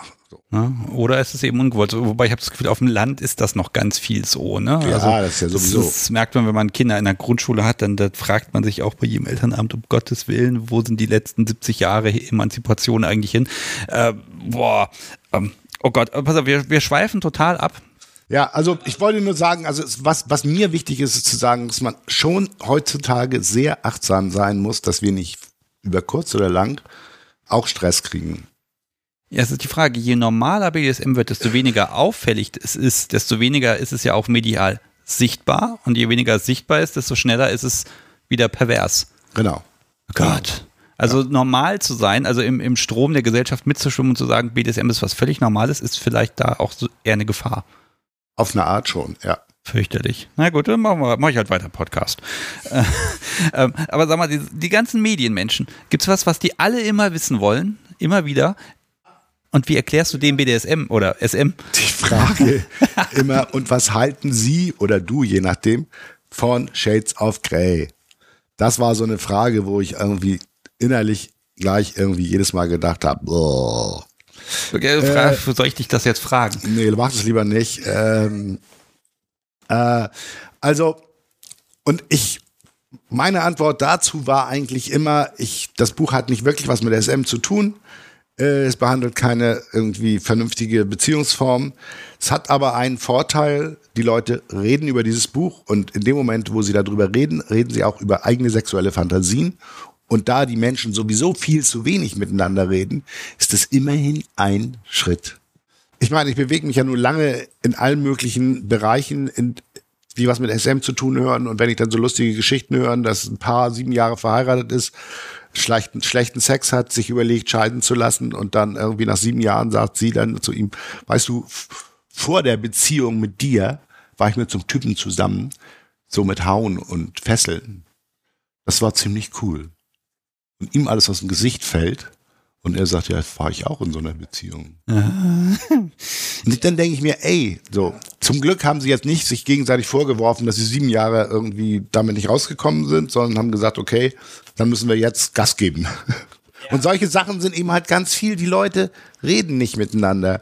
Und auch die Leute, die irgendwie halt, äh, ich meine, ich habe ja nun über Jahre, Jahrzehnte irgendwie Telefonberatung gemacht wird ja kaum noch genutzt, weil die Leute lieber irgendwie ihre Fragen im Netz stellen und dann sich das raussuchen, was ihnen passt, weil da kriegen sie dann 20 verschiedene Antworten, von denen mindestens 18 kompletter Unsinn sind. Ja gut, aber äh, das können sie ja dann nicht beurteilen. Das ist doch super. Ja, Man sucht sich raus, was passt und ja, alles ist ja, fein. Genau, super. Ne?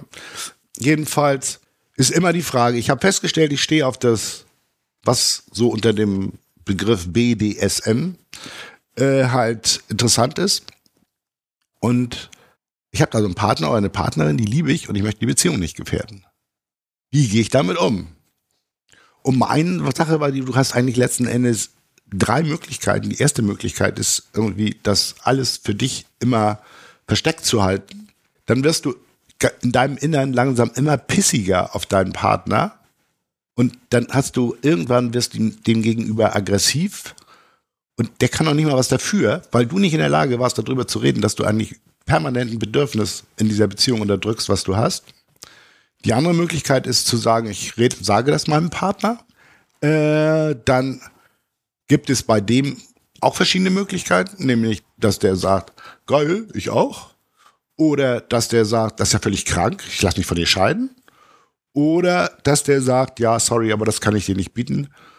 Such dir irgendwie jemand, der das mit, mit dem du das erleben kannst. Ja, das ist ja immer dieser, dieser Punkt. Ich glaube, ich glaube, das, was man wirklich falsch machen kann, ist, wenn man dann erstmal über fünf oder zehn Jahre sich Fantasien und Wissen rangeschafft hat und dann fängt man an, an einem Abend dem gegenüber all das zu präsentieren und dann zu sagen, ja, ja oder nein.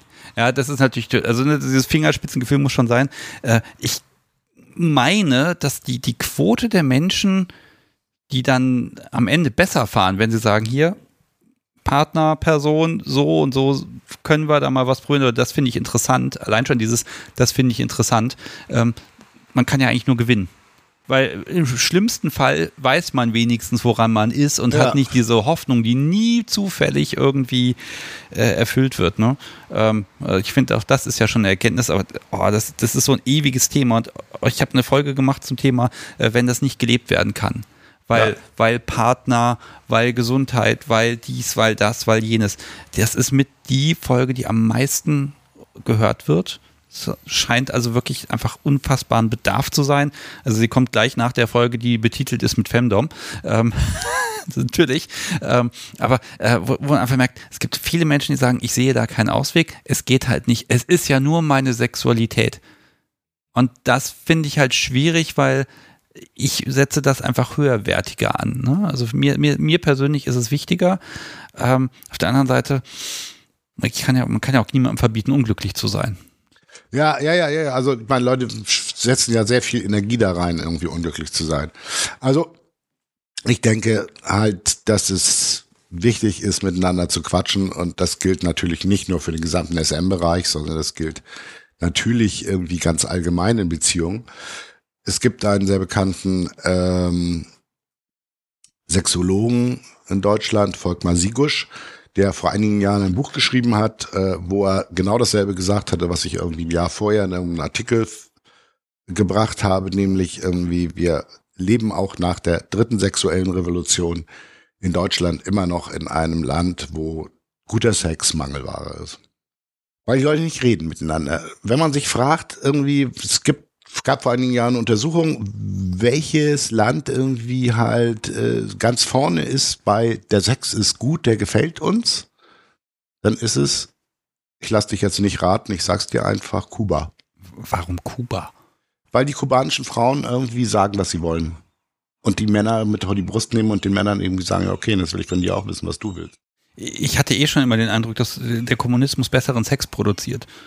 Zumindest ist Weil weniger Religion, weniger ja. du darfst nicht, also weniger Moral. Ja, vielleicht ja. daran? Weiß ich nicht genau. Also, okay. Also ich, ich habe das nur gehört, ich kann das nicht beurteilen. Ich kenne nicht wirklich wissentlich irgendwelche Kubanerinnen und Kubaner.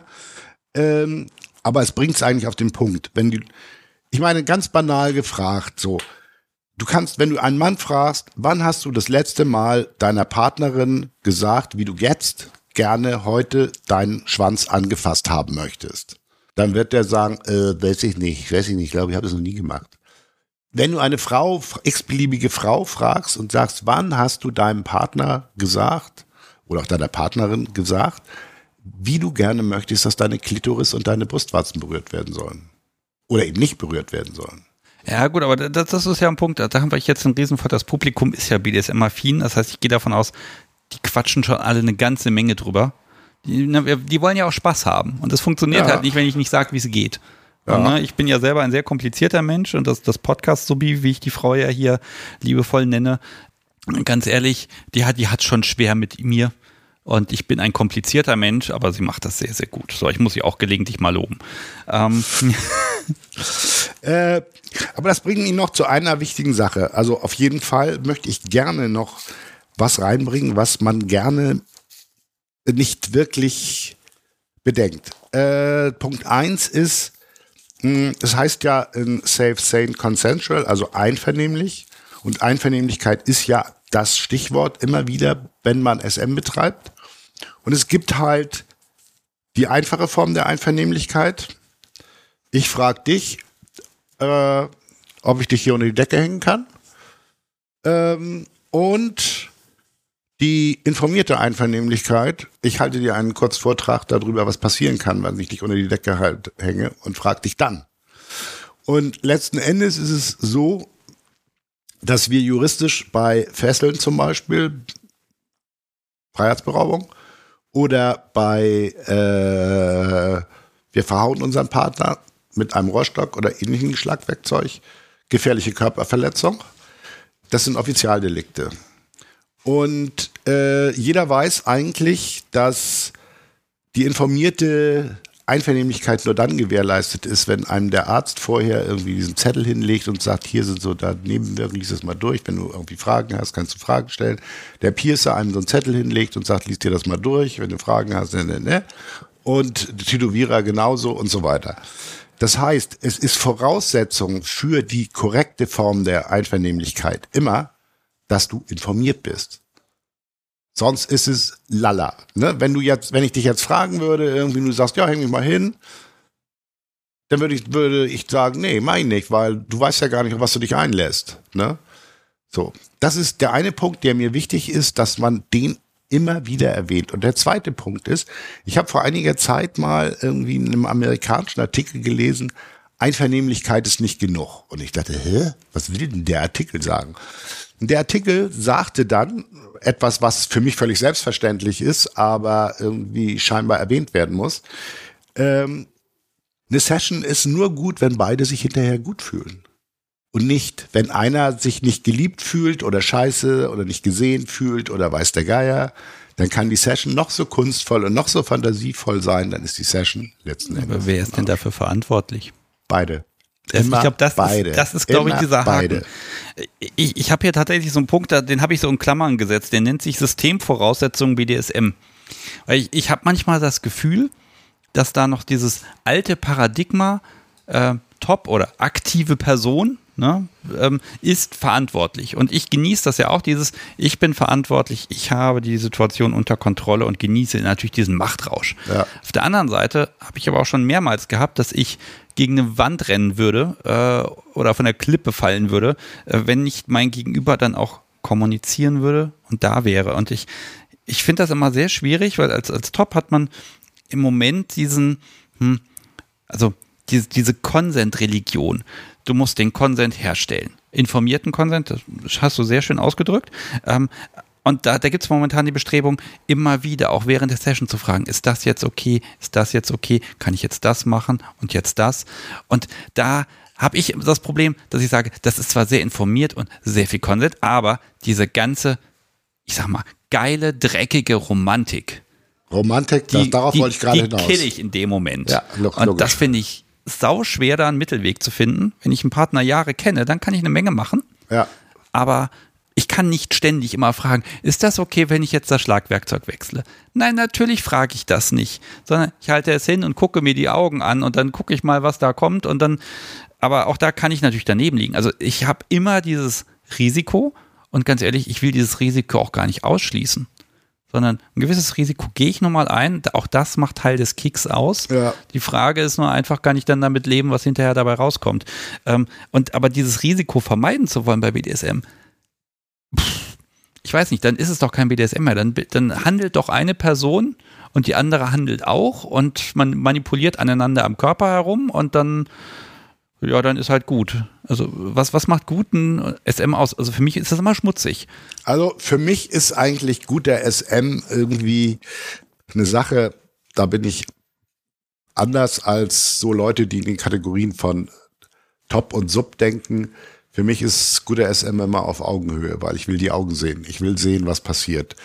Eine Person, die, der ich irgendwas antue, und die irgendwie genervt die Augen verdreht oder überhaupt nicht reagiert, das ist kein Spielpartner oder keine Spielpartnerin für mich.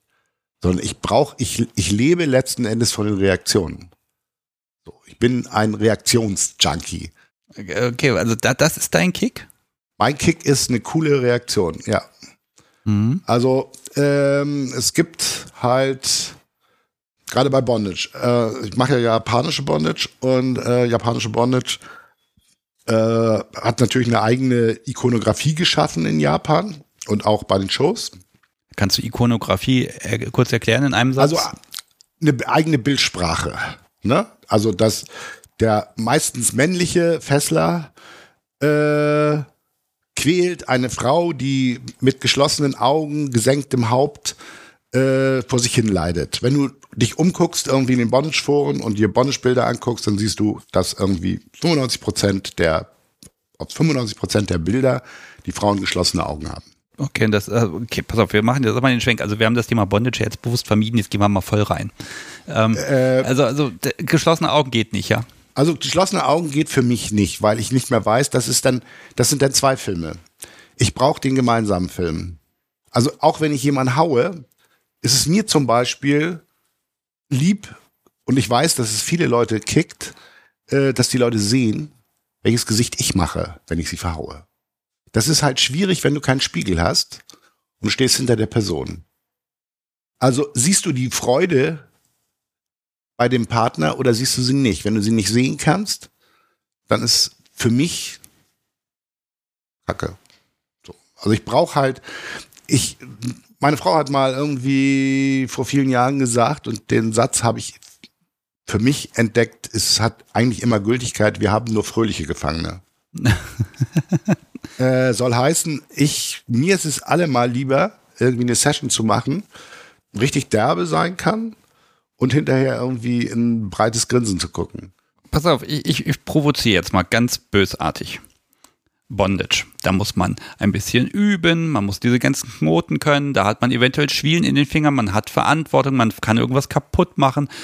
Ah, tausend Möglichkeiten, die irgendwie blöd sind.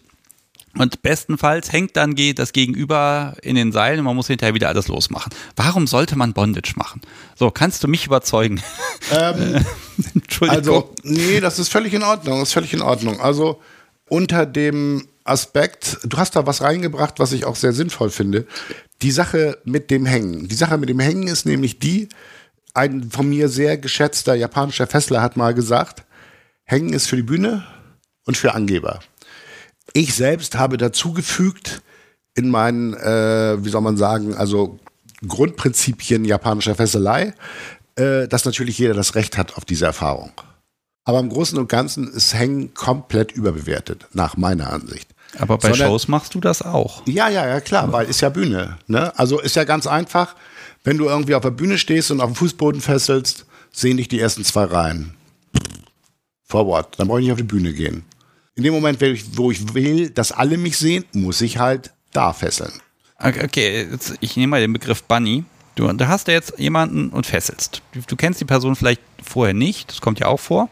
Hm, nee, kommt nicht mehr vor? Nee. Also okay. ich hänge niemanden hin, den ich nicht kenne. Also zumindest muss ich den so weit kennen, dass ich vorher irgendwie lange mit dem gesprochen habe. Also wenn so Bonish-Modelle, angehende Bonish-Modelle zu mir kommen, dann ist es im Allgemeinen so, man sitzt irgendwie mindestens eine Stunde in der Küche und bekaspert dieses und jenes und guckt, wie weit man Draht miteinander hat. Und wenn ich irgendwie anfange, diese Person zu fesseln und weiß, dass die das total kicken würde, wenn sie auch mal hängen würde, dann würde ich irgendwie halt, meistens dauert bei mir eine Session, eine Bondage-Session irgendwie circa eine Stunde, dann würde ich irgendwie eine Dreiviertelstunde irgendwie am Fußboden rumfesseln und zum Schluss irgendwie so als Bonbon hm. irgendwie die Person hinhängen. Äh, okay, vielleicht mal da so den Vergleich, weil die Menschen, die dich gesehen haben auf einer Bühne, die dich fesseln gesehen haben, ähm, ja, da machst du eine Show. Oder das ist dann zum Zeigen. Aber wenn du machst das ja auch privat. Also, was ist für dich persönlich anders? Also, also, was ist so der Unterschied für dich auch in der Motivation und im Spaß? Ich glaube, beides macht dir Spaß, aber ich glaube, die Motive sind einfach andere. Drei verschiedene Sachen. Es Drei. Ist einmal, ja, es ist einmal natürlich das Schmutzfesseln zu Hause im Bett. Das ist die eine Geschichte. Äh, das ist auch relativ egal, ob das besonders toll aussieht, alles. Soll, soll das tun, was es machen soll. Es gibt die Situation, meine, ich mache jetzt seit über 20 Jahren Bodish-Fotos und äh, in, da ist es halt so, das ist manchmal einfach nur hübsch. Okay, das ist eigentlich nicht das, worauf ich hin will, sondern ich möchte eigentlich, dass irgendwie Energie fließt. Und das ist halt das Reizvolle, dass ich halt merke, dass es die Person kickt. Ob sie genital geil macht oder auch nicht, ist mir gar nicht so wichtig. Es muss hier im Kopf was passieren. Und dann passiert auch bei mir im Kopf was. Also wie kann, wie kann das passieren? Also wenn ich jetzt zum Beispiel, es gibt ja auch so, so bei uns auf dem Stammtisch mal den, den Bondage-Abend einmal im Monat, dann wird da gefesselt. Und dann merke ich immer, okay, der, die Regerin ist da ganz kunstvoll am Machen, es ist eine ruhige Stimmung. Und, und die gefesselte Person, die, die ist ganz still. Und da habe ich immer so das Gefühl, genau. ein bisschen mehr ja. miteinander, ein bisschen würde mehr Interaktion. Gehen, mal, genauso gehen. Also ich habe hab zum Beispiel seltenst gesehen, und das fand ich immer toll, wenn dann versucht hat, das, das Bunny sich dann da rauszuwinden, mal zwischendurch zu sagen, nee, jetzt versuche ich mal, ne? Und dann, dann muss, muss der Rigger dann quasi äh, dann auch ein bisschen dagegen arbeiten und dann merke ich, okay, dann spielen sie miteinander.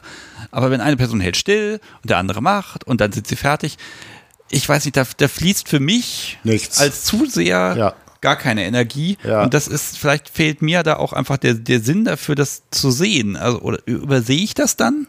Was, was Nein, passiert ich da? Glaube, ich glaube, es ist, für viele Leute ist Bondage auch ein äh, Kunst um der Kunst willen. So. Es ist meiner Ansicht nach ganz häufig so, dass zwei Leute zusammen anfangen zu fesseln und dann geht jeder in seinen Film. Der eine irgendwie will zeigen, wie toll er fesseln kann und wie gut es aussieht und so weiter. Und die andere Person sagt, ich bin einfach in diesem Kokon aus Seilen gehalten und lass mich da jetzt reinfallen und genieße es irgendwie, wenn ich hänge, zu schweben und so weiter. Ist doch toll. Das sind zwei verschiedene Geschichten. Ähm, ich bin ja, wie gesagt, jemand, der irgendwie das ein bisschen anders sieht. Ich habe vor vielen Jahren die Gelegenheit gehabt, eine sehr bekannte Truppe aus Brasilien, ähm, moderner Tanz, bei mir eine Privatworkshop zu haben. Oh. Und auf den japanischen Bildern und auch auf den sehr traditionellen Shows ist es so, das Modell hängt. Also man hängt es so hin, dann hängt es auch so. Und diese brasilianischen Tänzerinnen und Tänzer, kaum dass sie gehangen haben, haben sie geguckt, was sie noch tanzen können. Und dann habe ich irgendwie zu meiner Partnerin gesagt, irgendwie Nicole, du bist irgendwie halt äh, Tanzschullehrerassistentin, du hast tausend Jahre in deinem Leben getanzt. Sieh mal zu, dass du deinen Arsch bewegst. Weil dieses schlappe Rumhängen ist Kacke.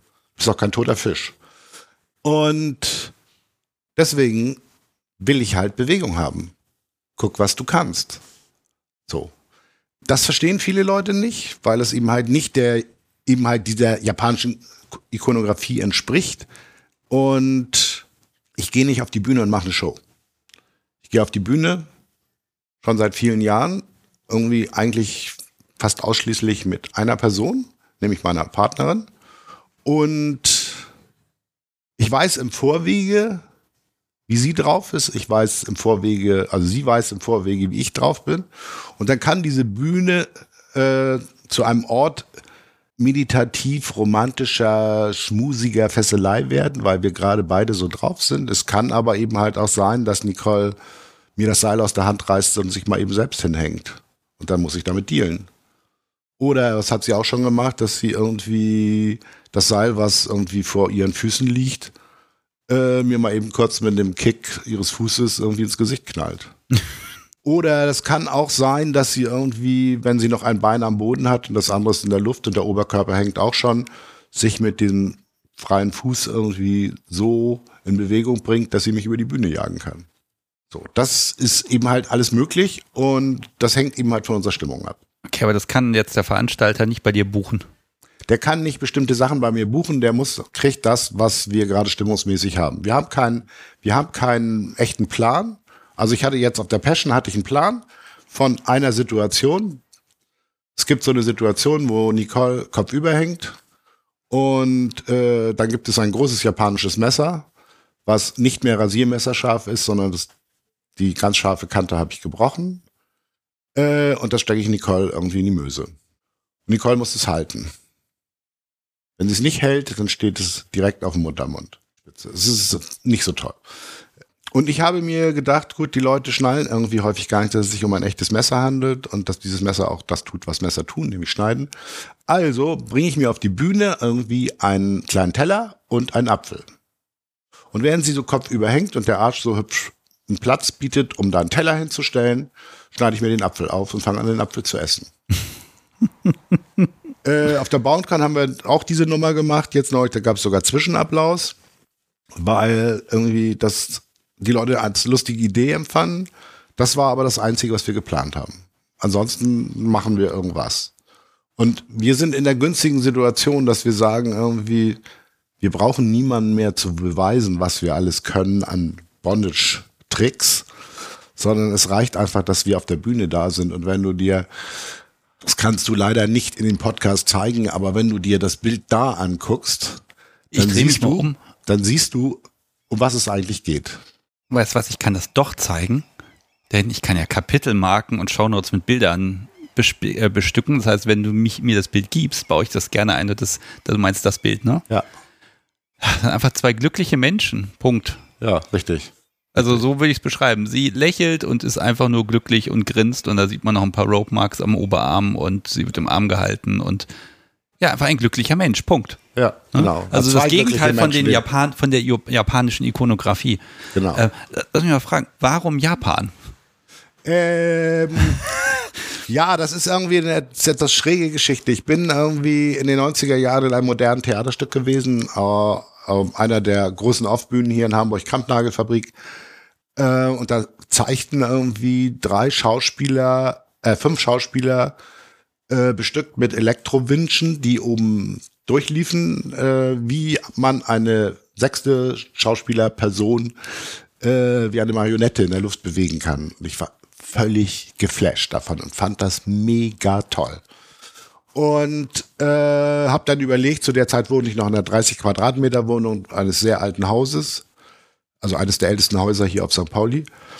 Ähm, und es war halt klar, da kam ich keine Chance, irgendwie da Elektrowinschen in diesen Wänden anzubringen, ne? weil die würden mir sofort ausfallen. Und habe dann aber Andrea, also meine Frau, davon berichtet und wie toll ich das gefunden habe. Und dann waren wir irgendwie ein, zwei Jahre später waren wir in Amsterdam und Andrea und ich machen das gerne auch so auf Reisen, dass wir mal so sagen, ja, ich will mal allein ein bisschen durch die Stadt bummeln und so. Und dann kam Andrea von so einem Alleinspaziergang wieder und sagte irgendwie, ich glaube, das, was du suchst und was sie mir mitgebracht hat, ist sie, ist ein Heft gewesen mit japanischer Hängebondage. Und ich sagte, oh. Dann habe ich angefangen zu recherchieren, ob es irgendwie irgendwelche Infos darüber gibt, wie man das macht. Und das war irgendwie Ende der 90er Jahre sehr schwierig. Ich bin zum Glück auf eine Seite gestoßen, die es leider heutzutage nicht mehr gibt, äh, wo zwei verschiedene Fesselkünstler irgendwie so Schritt für Schritt Anleitungen gezeigt haben mit englischem Text.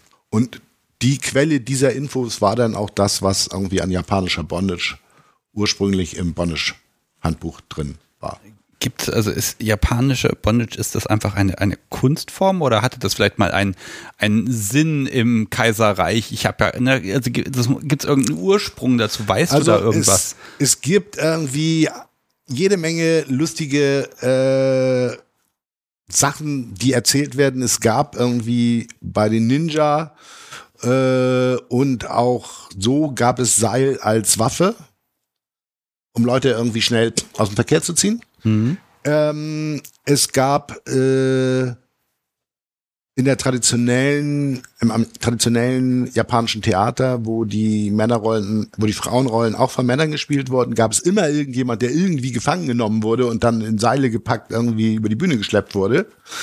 Äh, die Japaner selbst haben auch ein sehr dezidiertes Verhältnis zum Thema Seil. Also die ganzen shintoistischen Tempel haben irgendwie Seil an Eingang hängen.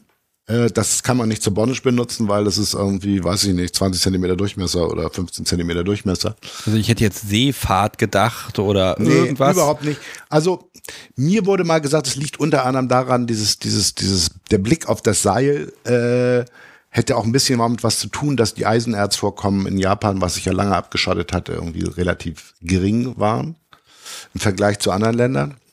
Ähm, die Japaner sind auch in der Lage, irgendwie Eier, statt in eine Eierpappe zu packen, irgendwie ein Seil einzupacken.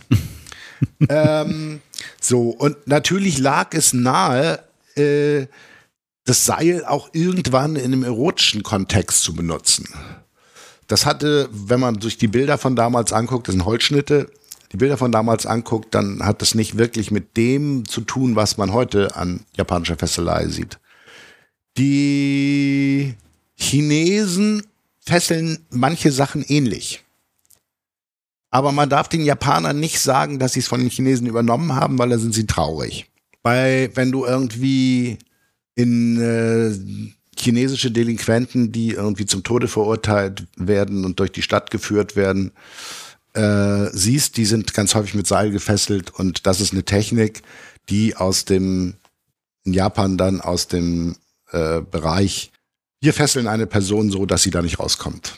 Im militärischen Sinne, aber auch im Bestrafungssinne. Also es gab früher irgendwie halt aufwendigste Fesselungen dieser Art für Adlige und für den einfachen Bauern irgendwie weniger aufwendige Fesselungen. Es gab verschiedenfarbiges Seil, an dem man erkennen konnte, ist es, hat der einfach nur ein Brot geklaut oder hat der irgendwie anderen Unsinn gemacht.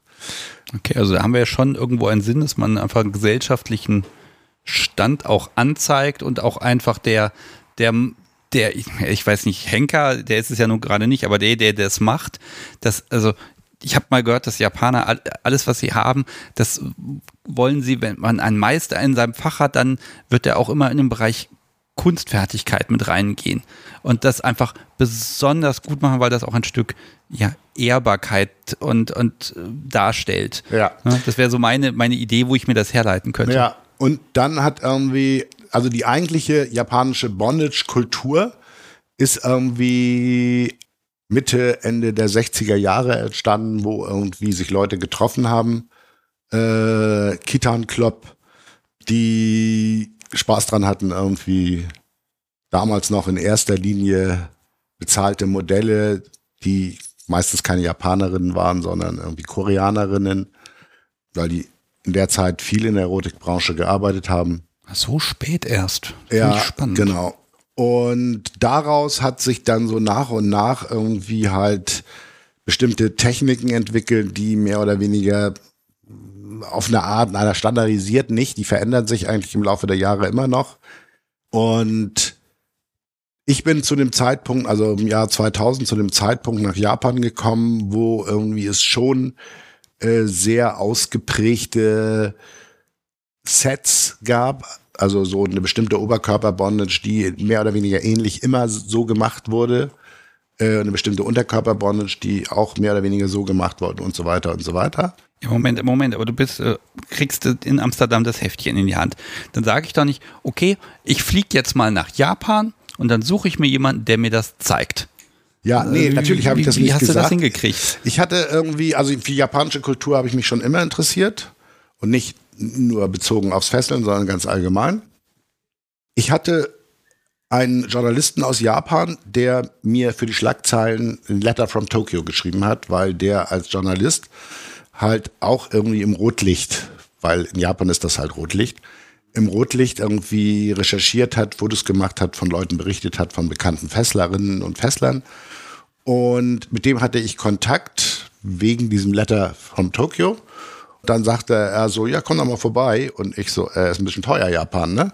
Und dann sagte er, nee, also weißt du was, du musst den Flug bezahlen, du kannst bei mir pennen. Und äh, die Nudelsuppe an der Ecke kostet genauso viel, wie wenn du die in Hamburg bestellen würdest.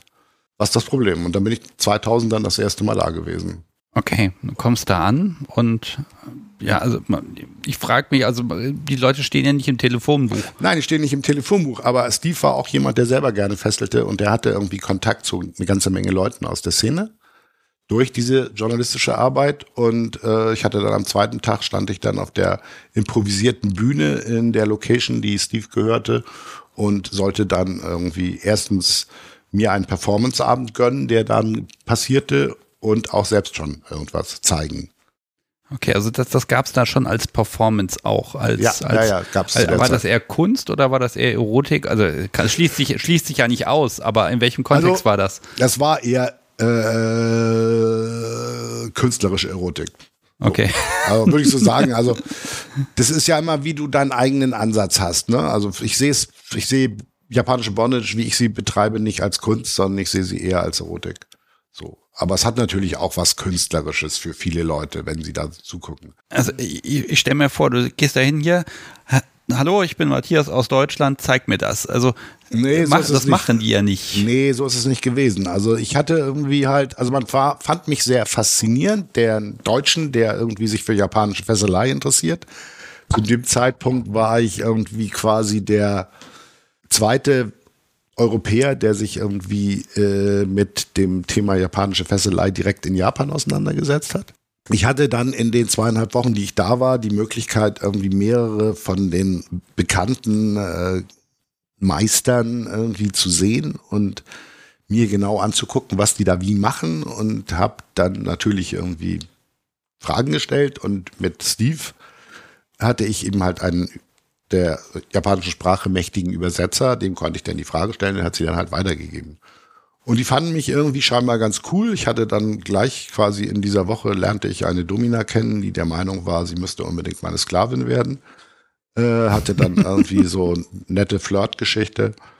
An dem ersten Performance-Abend hatte ich dann von Seiten der Kunden, die dort waren, also diese Performance gebucht haben, äh, gleich zwei Oh Mann, hast du nicht Lust mal mitzukommen? Ich zeig dir meinen Lieblings-Bondage-Club. Oh, hast du nicht Lust zu, mitzukommen? Ich zeig Moment, dir auch mal. Bon es gab Bondage-Clubs. Ja, es gibt Bondage-Clubs. Okay.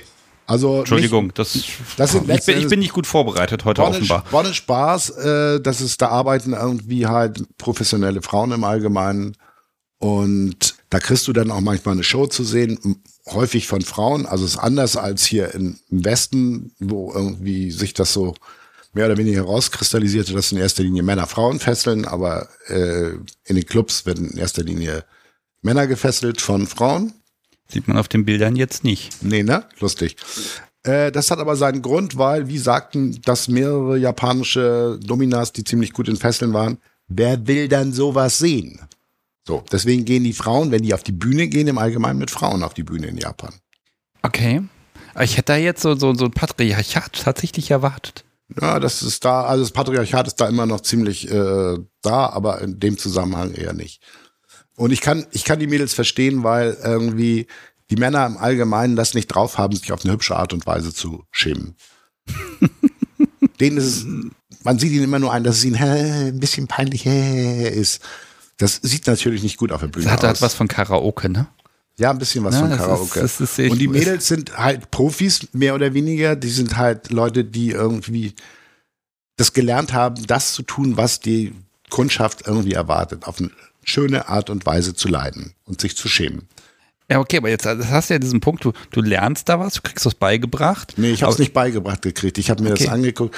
Es gibt eine in, in Japan sehr interessante. Es gibt einmal die Lehrmethode, äh, die du vorhin schon so mehr oder weniger beim Thema Kunstfertigkeit äh, angedeutet hast. Es gibt da die Sache von der Pike auf. Ne? Also zuallererst ist dein Job hinterher die Seile aufzuwickeln. So, und das machst du relativ lange und dann darfst du vielleicht auch mal dich fesseln lassen. Und dann darfst du vielleicht auch mal irgendwie ein Seil an einer Person benutzen. So, ne? Also Also über viele Jahre und viel Zeit, aber die Zeit hattest du jetzt mal nein, nicht. die ne? Zeit hatte ich nicht. Äh, es gibt eine andere Technik, die irgendwie die Japaner gerne selbst anwenden. Es ist stealing the knowledge, das Wissen klauen. das heißt, die Japaner sind ja auch irgendwie nicht bei schottischen Whisky-Destillerien irgendwie in die Lehre gegangen, sondern die sind irgendwie halt irgendwie nach Schottland gegangen und haben diverse Führungen dort machen lassen, haben sich alles genau angeguckt, alles genau angeguckt, dann sind sie zurück und haben gesagt, wir machen jetzt doch besseren Whisky als die Schotten. Äh, das klappt übrigens ziemlich gut. Und ich habe es eben halt umgekehrt gemacht, also als Westler nach Japan.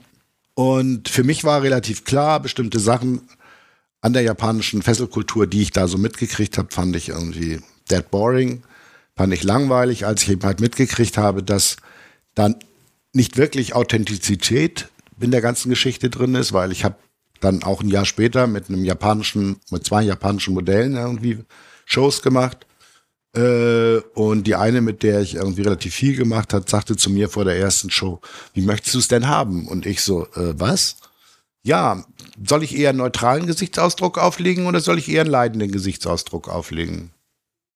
Da dachte ich mir, okay. Ein neutraler Gesichtsausdruck ist ja auch doof, also mach mal leidenden. Und das hat sie dann auch sehr gut gemacht. Das muss für dich ja tödlich langweilig gewesen sein. Nee, das war. Ja, ich meine, das erste Mal bei einer Japanerin auf der Bühne stehen. Äh, Ja, okay. Das ist schon irgendwie ziemlicher Hype gewesen. Und wenn als dann noch aus dem Publikum irgendwie eine Domina gekommen ist und gesagt hat, da irgendwie ihre Schülerdomina äh, würde gerne dich auch mal von mir hinhängen lassen. Das fand ich natürlich noch mehr spitze. Okay. Ne? okay. Ja, aber du musst dich ja erstmal emanzipieren. Du gehst dahin, weil du das dort faszinierend findest. Du schaust dir das an ja. Und kriegst dann aber auch damit, ja, die geschlossenen Augen, der leidende Blick, das gehört ja irgendwie auch mit zu dem, was du an Wissen dort erstmal aufsaugst. Genau. Und dann genau. musst du entscheiden, ja, ich nehme das mit, ich bringe das jetzt mit nach Deutschland. Ja. Aber bitte nicht das mit dem, mit dem passiven, mit dem passiven Püppchen, ja, sage ich mal. Das ist so nicht ganz so einfach gewesen, weil ich habe natürlich schon, war, stand sehr unter dem Einfluss dieser japanischen Ikonografie. Das heißt, in den ersten Jahren, wenn ich meine Modelle fotografiert habe, habe ich immer die Bilder, wo sie breit grinsen, rausgeschmissen und nur, wo sie ernst gucken, drin gelassen. Äh, habe ich aber irgendwann festgestellt, dass ich das eigentlich ziemlich doof finde. Und aber das, ist das dann auch richtiges Japan-Bondage? Du hältst dich mir, ja nicht dran an die das Regeln. Das ist mir sowas von egal. Ich habe mich, es gibt, gab eine lange Diskussion immer wieder zum Thema, wer darf das, was er macht, Shibari nennen. Das ist der japanische Ausdruck für das Binden mit Seil. Und der Mindset, den es dazu braucht, ist irgendwie Kimbaku.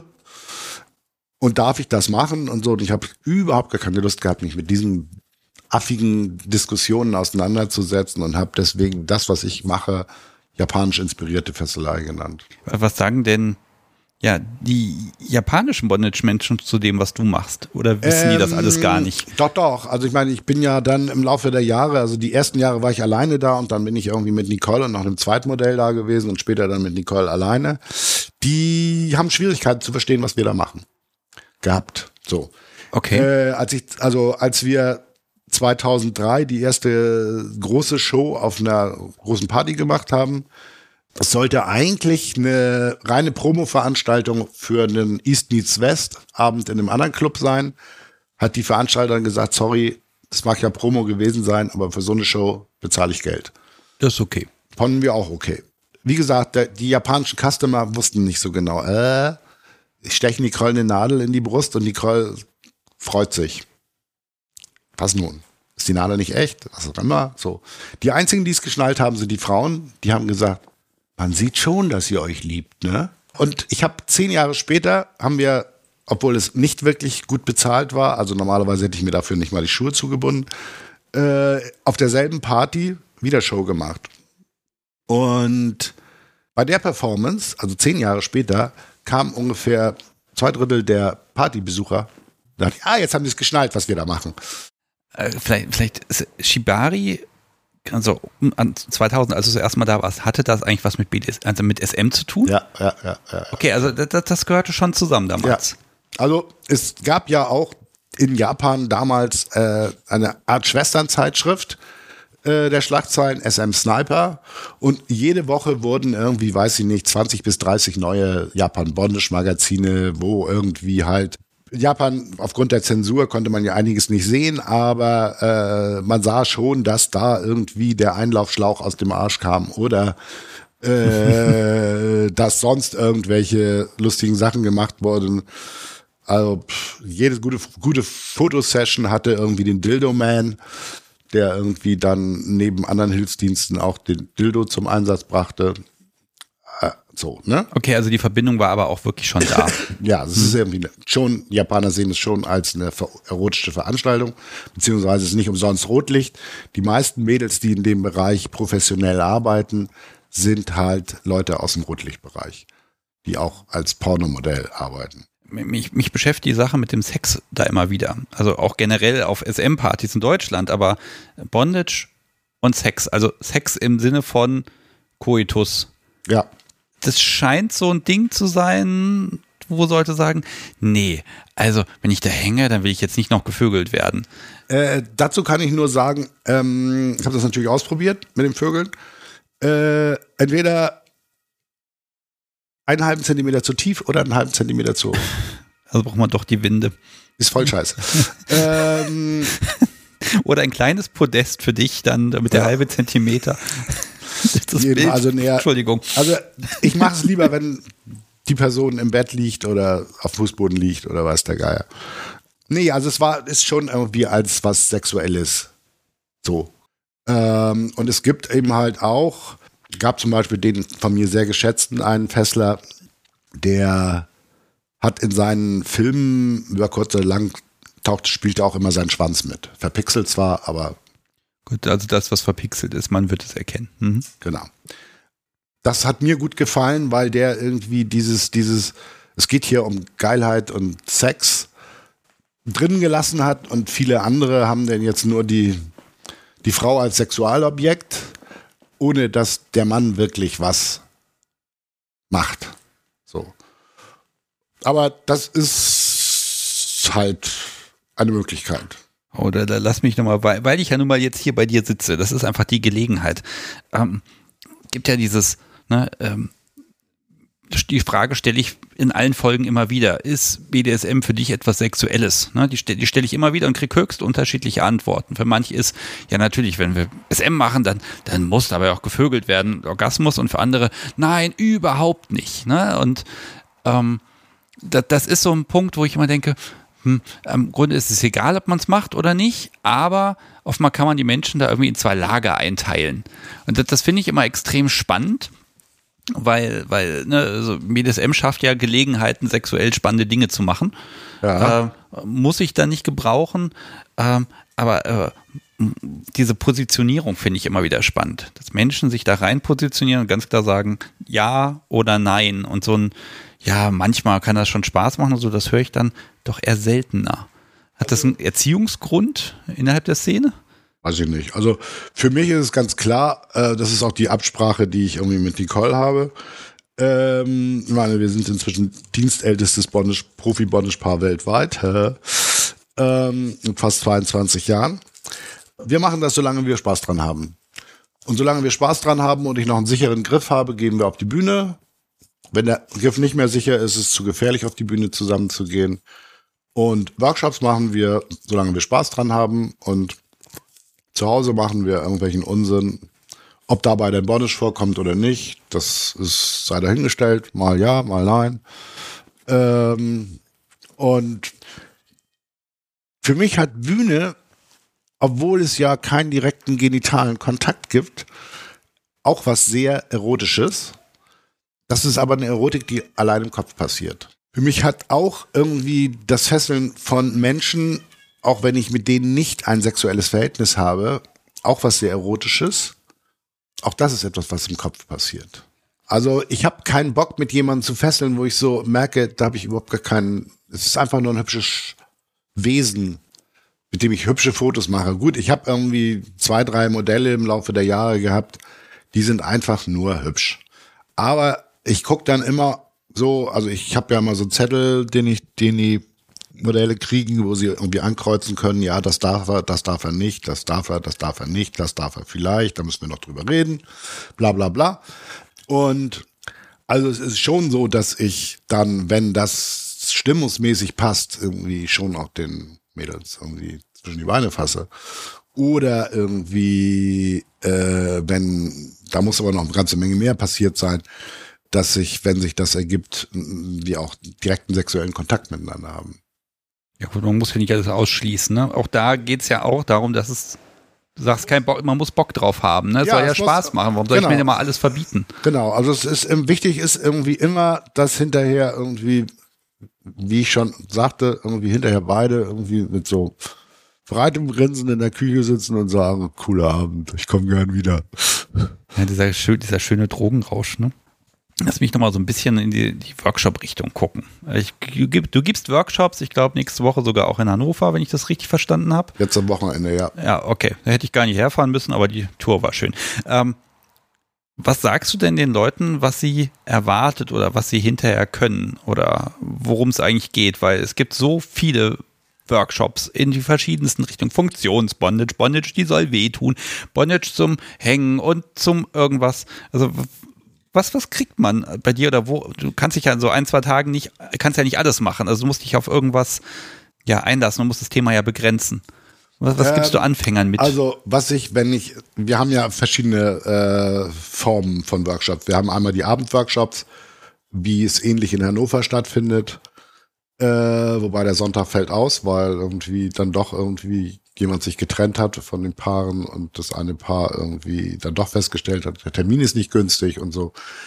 Äh, also das ist dann eben halt so. Jedenfalls, da geht es mir oder uns geht es da eigentlich darum, den Leuten so ein paar Basics in die Hand zu geben, ein paar Standards irgendwie zu zeigen, die man dann miteinander variieren kann und von diesen Standards ausgehend, wenn man die Grundprinzipien äh, kriegen die Leute auch ein Handout, ne? Ist ja nicht so. Wenn man diese Grundprinzipien im Kopf hat, dann kann man einfach anfangen, das, was ich eigentlich immer am wichtigsten finde, mit Seilen zu spielen. Also nicht, äh, das muss aber jetzt so genau und dann muss das Seil darum und dann muss das Seil darum und so, sondern eben halt wirklich, äh, ich gucke mal, wo mich das Seil hinführt. Für mich war so eine der entscheidenden Momente in meiner, in Anführungsstrichen, Fesselkarriere, dass besagter von mir sehr geschätzter Bondage-Meister, äh, nachdem ich ihm was vorgefesselt hatte und er sagte, ja, sieht alles professionell und ordentlich aus, aber mach das mal alles wieder ab, hier hast du ein Seil, zeig der Frau, was du willst. Und ich so, äh, Moment, das ist jetzt ganz was anderes. So, dann bin ich hinterher zurück. Äh, Nicole war im Studio von Steve noch und dann sage ich, Nicole, wir müssen mal von vorne anfangen. Und die Leute glauben immer, sie lernen bei uns Technik und sie lernen bei uns irgendwie Umgang miteinander und Spaß miteinander. Und dass es der Anfang ist von einem Abenteuer. So, das heißt, wenn sie irgendwie halt das bei uns irgendwie so einmal im Kurs waren und danach nie wieder Bondage machen, dann haben sie das Abenteuer halt abgebrochen. Gut, dann haben sie im schlimmsten Fall einen schönen Abend miteinander gehabt. Genau, genau, genau. Also wir haben eigentlich die Erfahrung gemacht, wir haben ja, unser Ansatz sowieso ist ja immer, nicht nur wir bringen den Leuten was bei, sondern die Leute bringen uns ja auch was bei. Das heißt, wir lernen von den Leuten, ist, ist diese Erklärung, funktioniert diese Erklärung, die wir bei bestimmten Sachen machen. Wenn sie nicht funktioniert, müssen wir uns was anderes überlegen, bis wir irgendwie halt dann eine Erklärung haben, die die meisten verstehen. Wir müssen aber die anderen noch im Petto halten, weil es gibt immer welche, die diese Erklärung dann nicht verstehen, aber wir müssen ihnen dann noch mehrere anbieten können, damit sie es dann doch verstehen. Gibt es irgendwas, was Menschen, die jetzt anfangen oder ne, die bei Null anfangen, was sie, was eigentlich alle Leute intuitiv immer wieder falsch machen wollen? Ja, ja genau. Ja. Das, ist, das Typische ist irgendwie, die machen zuerst die Hände zu fest. Die Hände sind die ersten, die meckern beim Fesseln. Äh, da wird was taub, da kribbelt was. Äh. Also Spielregel ganz anders. Hände locker fesseln. Macht nichts, dass der, die Person da theoretisch raus kann, weil wenn du weiter fesselst, musst du da so fest fesseln, dass die Person da eben nicht mehr raus kann. Ähm, das heißt, eine der wichtigsten Sachen, die wir die Leute beibringen, ist irgendwie fessel den Oberkörper so, dass er wirklich eng gefesselt ist. Weil nur dann funktioniert das mit dem Nervenpunkten, die dazu führen, dass dieses Wohlgefühl kommt. Wir haben irgendwie hier an den Außenseiten der Oberarme und auch hier in dem Bereich. Du hast jetzt im Bereich ähm, ja, Brustaußenseite ne, gezeigt. Das hat bestimmt einen richtigen Namen. Ja, also es ist rechte es, Seite Rumpf oben. Genau. äh, es gibt es gibt ja die diese Technik, die man mit kleinen Kindern macht, die viele Naturvölker auch gemacht haben. Man wickelt die Kinder eng ein. Es gibt diese komplett unterschätzte Technik, die jetzt im Rahmen von Corona irgendwie eher schlechten Ruf gekriegt hat. Äh, Umarmung. Mhm. Es gibt diese Umarmung, wo du denkst, das hätte man sich auch schenken können. Es gibt diese Umarmung, wo du so merkst, oh, da nimmt dich jemand richtig in den Arm. Da fühle ich mich wohl. Das ist eine richtige Umarmung, die stimuliert genau diese Punkte, die zu einer Ausschüttung von Dopamin und Ah, okay. Ah, so, das heißt, du musst den Körper festfackeln ich stelle immer wieder fest, äh, die Leute fesseln eben halt natürlich trotzdem mal zu locker, weil das wollen es ja nicht zu fest machen. Ich sage dann immer, Mensch, mach es mal so fest, dass dein Gegenüber sagt, oh, das ist jetzt zu fest und dann gehen wir wieder mit der Kraft runter. Aber nicht irgendwie anfangen mit, ist es jetzt zu fest? Ist es jetzt zu fest? Weil diese Frage wirst du dir hinfort immer im Kopf haben und du wirst über kurz oder lang wirst du einen Partner oder eine Partnerin haben, die sagt, frag mich nicht immer, ich sag dir, wenn es zu fest ist. Okay, aber da ist wieder die Kommunikation, die auch von beiden Seiten kommen muss. Genau. Ne, damit, okay, ähm, mit, den, mit den Händen, muss ich, mal, muss ich mal fragen. Also es gibt eine Fesselung, eine, die, kann, die meine ich zu können, also sie funktioniert. Ähm, das ist dann mit den Handgelenken, man legt ein paar Mal über beide Handgelenke drüber, locker drüber und dann fängt man an, in der Mitte nochmal so rumzugehen. Ich, mhm, das ist leider amerikanisch, hat mit japanisch Gut, okay, hat damit nichts zu tun. Aber da ist so die Frage, äh, ich halte das immer noch so für die Variante, da, da kann ich nicht allzu viel falsch machen. Doch, du kannst das Ganze zu eng machen, wenn du das falsche Seil nimmst. Und dann hast du Probleme mit den Händen. Okay, ich halte mich vom Seil wirklich fern. Ähm, äh, ich hatte jetzt gehofft, dass ich wenigstens eine Sache kann. Nicht ja, also wenn du da kuscheliges Baumwollseil nimmst, hohlgeflochten, bist du genau richtig damit. Ich finde, also die Frau sagt immer, mach mal ganz locker. und dieses ganz locker, hinterher kommt sie trotzdem nicht mehr raus, ne? Aber dieses ganz locker, dann dazu fest wird es ja dann hinterher, dass man dann nochmal da so drum rumwickelt. Ähm, das das finde ich halt so, da ist nicht mal ein richtiger Knoten mit bei. Vielleicht ist das einfach mein Ausweg. Ich kann die einfach nicht merken. Es tut mir auch total. Ich weiß, dass das jetzt völliger Frevel ist, bei dir hier nee, zu sitzen. Das ist nein, aber irgendwie nicht. Die Leute, das ist so ein Mythos. Oh, diese Knoten bei japanischer Fesselei. Es gibt letzten Endes eine Standardwicklung. Diese Standardbewicklung heißt irgendwie doppelt gelegtes Seil, zweimal um die Handgelenke, dann fängt man die obere Doppellage ein. Davon brauche ich dann ein Bild. Und dann macht man zwei normale, einfache Knoten, die jeder von uns kann. Okay. Und das ist dann letzten Endes eine Fesselung. Eine Hand, zwei Hand, ein Fuß, zwei Füße, irgendwie die Taille, was auch immer. Eine Fesselung, die dazu führt, dass diese sich nicht enger zieht, wenn man an dem Seil zieht. Also du, du hast jetzt auf jeden Fall eine Sache geschafft, nämlich, also für mich war ja Bondage immer bisher, auch, auch wenn mir Menschen sagen, es fühl, das Gefühl ist wichtig, das Seil redet mit mir, ähm, das sind Sachen, die kann ich dann zwar nachvollziehen, auch das Motiv verstehen, ne? aber ich habe natürlich in meinem Kopf trotzdem dieses, ich möchte mein Gegenüber am, am Abhauen hindern. Ne? Also ich habe die Funktion im Zweck, damit ich dann was machen kann. Vielleicht, ich, ich tick einfach so im Hirn. Ja, ne? aber das ist am Abhauen hindern ist doch ganz einfach. Ne? Also ich sag dann immer irgendwie, willst du gefesselt werden oder nicht? Wenn du gefesselt werden willst, dann bleibst du gefälligst irgendwie halt irgendwie zum Komplizen und ein Komplize versucht nicht einfach abzuhauen, es sei denn, er kriegt den Auftrag. Punkt. So, liebes Publikum, wir haben eine kleine Pause gemacht und ähm, jetzt wechsle ich dann doch mal das Thema wieder weg von den Seilen äh, nochmal zurück zu den Schlagzeilen. Ähm, ist relativ einfach. Äh, es ist ein Magazin. Es erscheint alle zwei Monate oder ich glaube sieben Ausgaben im Jahr waren es. Ne? Mhm, genau. Ähm, und die gibt es seit, auch das habe ich gegoogelt, äh, 1988. Also war noch bevor du dazu kamst, aber es gibt sie bis heute. Und für mich waren sie eben so ein, ein Medium. Ich hatte das Abo mal, ich glaube 2001 müsste das gewesen sein. Da hatte ich das mal, da konnte ich mir das schwerlich leisten, aber ich hatte es so ein Jahr lang. Und das war so eine Quelle für mich. Ne? Da waren Geschichten drin, die waren ganz spannend, da waren Kontaktanzeigen drin, die waren damals noch ein bisschen anders als heutzutage. Zum Teil mit sehr viel Mühe und zum Teil sehr fürchterlich. Und da waren, glaube ich, auch die ganzen Events mit abgedruckt. Das war aber so ein, ah, ich habe gerade als, als junger Mensch gerade aus der Schule raus nicht die finanziellen Mittel in der Szene irgendwie groß was zu machen. Aber ich habe hier so, ich habe einen gewissen Kontakt. Und das fand ich immer sehr schön und es gibt sie heute noch und ja, die, die Frage ist, äh, was ist da drin? Soweit ich weiß, werden Geschichten einfach geschickt und dann druckst du sie halt einfach ab oder ihr. Da sind Bilder drin, die sind manchmal ziemlich schick, muss ich ja zugeben. Aber also, warum gibt es die Schlagzeilen noch? Denn heutzutage haben wir doch eigentlich alles online. Ich habe keine Online-PDF-Version gefunden. Nein, es gibt keine Online-PDF-Version und das wird auch keine Online-PDF-Version geben, weil es gibt kaum eine gute Möglichkeit, eine Zeitung wie die Schlagzeilen so zu machen, dass sie halt so ist, wie wir sie haben wollen. Ähm, also wir sind eigentlich relativ traditionell. Es gibt nämlich auch kein PDF äh, beziehungsweise kein E-Book von einem SM-Handbuch, vom Bondage-Handbuch und so weiter. Ich finde, SM hat was mit Sinnlichkeit zu tun.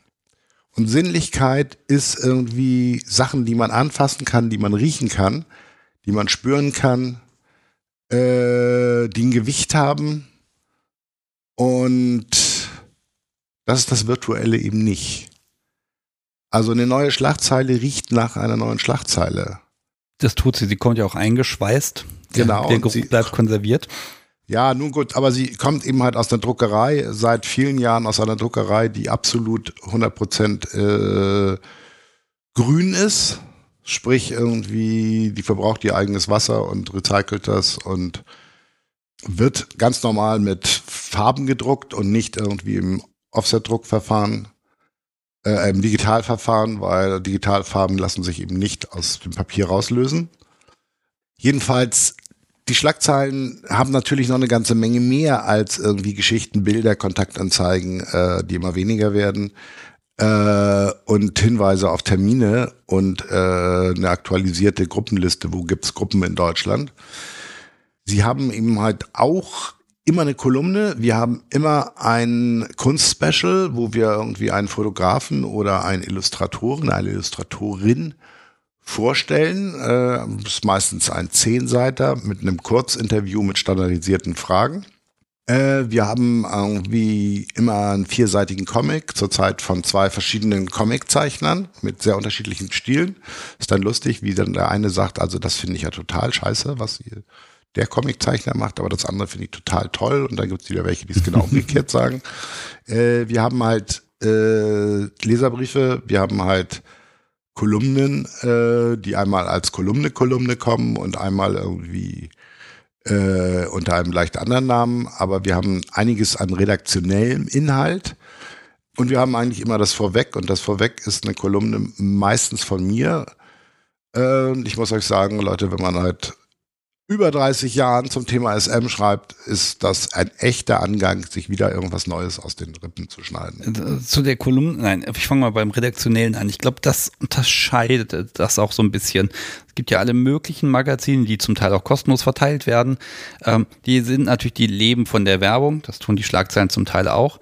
Aber ich finde den Werbeanteil relativ gefühlt sehr gering und den redaktionellen Beitrag, also dass da jemand etwas geschrieben hat, sehr hoch. Und es ist eben nicht das, was, was woanders in anderen Medien ist, in einer Zeitung oder in einer Zeitschrift, wo immer BDSM neu erklärt wird, sondern es ist ja für die Zielgruppe. Und es hat auch den, den Podcast ja so ein bisschen inspiriert zu sagen, nein, wir machen jetzt keinen BDSM-Erklär-Podcast, sondern wir machen hier einen Podcast von und für BDSMer. Dann kann man sich nämlich auch ein bisschen weiterentwickeln und fängt nicht immer an, auf Seite 1 zu erklären, BDSM ist Doppelpunkt. Ja. Und das, ich habe echt überlegt in den letzten Tagen, das gibt es so relativ selten. Ne? Man, man, irgendwelche Models werden vorgestellt, irgendwelche Leute und die oder irgendwelche Firmen und ich weiß nicht was, aber im Grunde so das Thema, sich ein Thema mal rauszupicken, zu sagen, wir haben Punkt X und dann schreibt da jemand etwas Redaktionelles zu. Ja. Ich finde, das ist im BDSM-Bereich sehr selten. Ja, also äh, ich meine, letzten Endes ist haben wir von dem, was wir veröffentlichen, ja äh, in den letzten 30 Jahren nicht so irrsinnig viel gelernt. Okay, das Kunstspecial ist neu, die Comics sind neu. Äh, wir haben irgendwann gesagt, natürlich, ich meine, Geschichten gibt es irgendwie zum Saufüttern, Bilder gibt es zum Saufüttern. Äh, wir müssen irgendwas machen, was die Leute sagen, das finden sie nicht mal eben im Netz. Mhm. So. Und deswegen haben wir auch ganz bewusst einen relativ großen redaktionellen Teil, denn äh, zu dem Thema Anzeigen, das sind fast immer Austauschanzeigen, das Gros.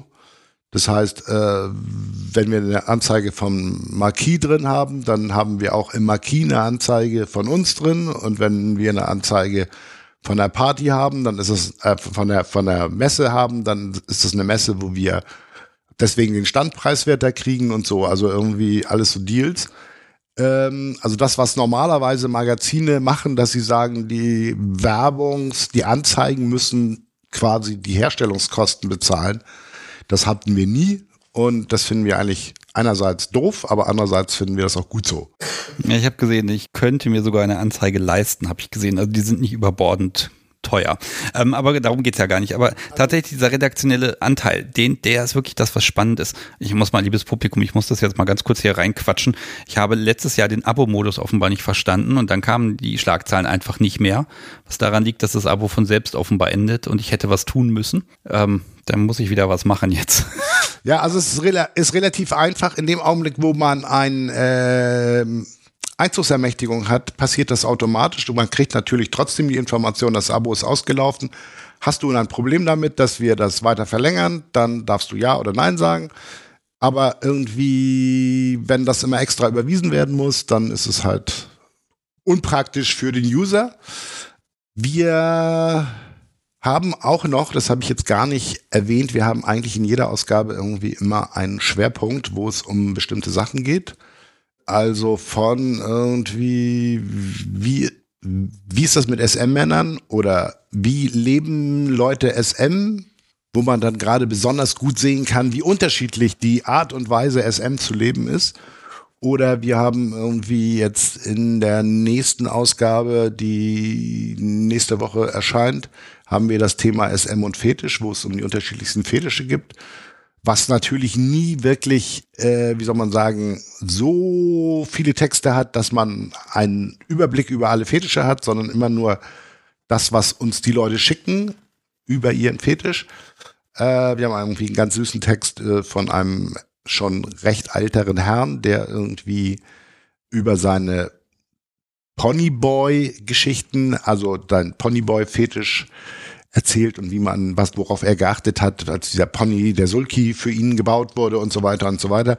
Also es ist schon irgendwie immer relativ viel zu lesen und wir wissen eigentlich aus Erfahrung, dass die meisten Leute, die fangen dann mit meinem Vorwort an, also dem sogenannten Vorweg, um dann irgendwie hinzugucken, was habe ich denn als Nachtwort geschrieben, um dann irgendwie Leserbriefe zu lesen und dann irgendwie andere Kolumnen oder je nachdem den Schwerpunkt und die Geschichten sind dann irgendwann später dran. Lass mich mal fragen, wie wählst du einen Schwerpunkt aus oder wie wählt ihr den aus? Weil gut, Themen gibt es eine Million, aber wie kommt ihr drauf, was gerade sinnvoll ist? Also das ist eigentlich relativ einfach. Ich habe einerseits irgendwie, haben die Leute die Möglichkeit, selbst uns vorzuschlagen, was würden sie als Schwerpunkt spannend finden. Dann gibt es halt Schwerpunkte, die wir diverse Male wiederholt worden und die jedes Mal gut laufen. Ne? Also wir, wie leben wir SM ist zum Beispiel einer davon. Ähm, es gibt Schwerpunkte, die irgendwie plötzlich einem so anspringen, nämlich das Thema toxische Beziehungen. Da habe ich gedacht, naja, das Thema, es ist ja, ich mache das eigentlich immer so, ähm, dass ich halt ab dem Punkt, wo ich mindestens sechs Texte für einen Schwerpunkt habe, kann ich den Schwerpunkt veröffentlichen. Und die Texte, die kommen dann einfach von den aus dem die kommen, von der Leserschaft. Genau, von der Leserschaft. Und äh, ich habe bei toxische Beziehungen habe ich irgendwie gedacht, naja, da, ich habe das sehr mühselig irgendwie hat sich dieses Thema gefüllt, bis ich dann sechs Texte hatte. Und dann hatte ich aber plötzlich so viele Texte, dass ich dann noch einen Teil 2 und einen Teil 3 gemacht habe. Wie wählst du aus? Also du musst, du machst ja dann in dem Moment, wo du auswählst, eine Meinung.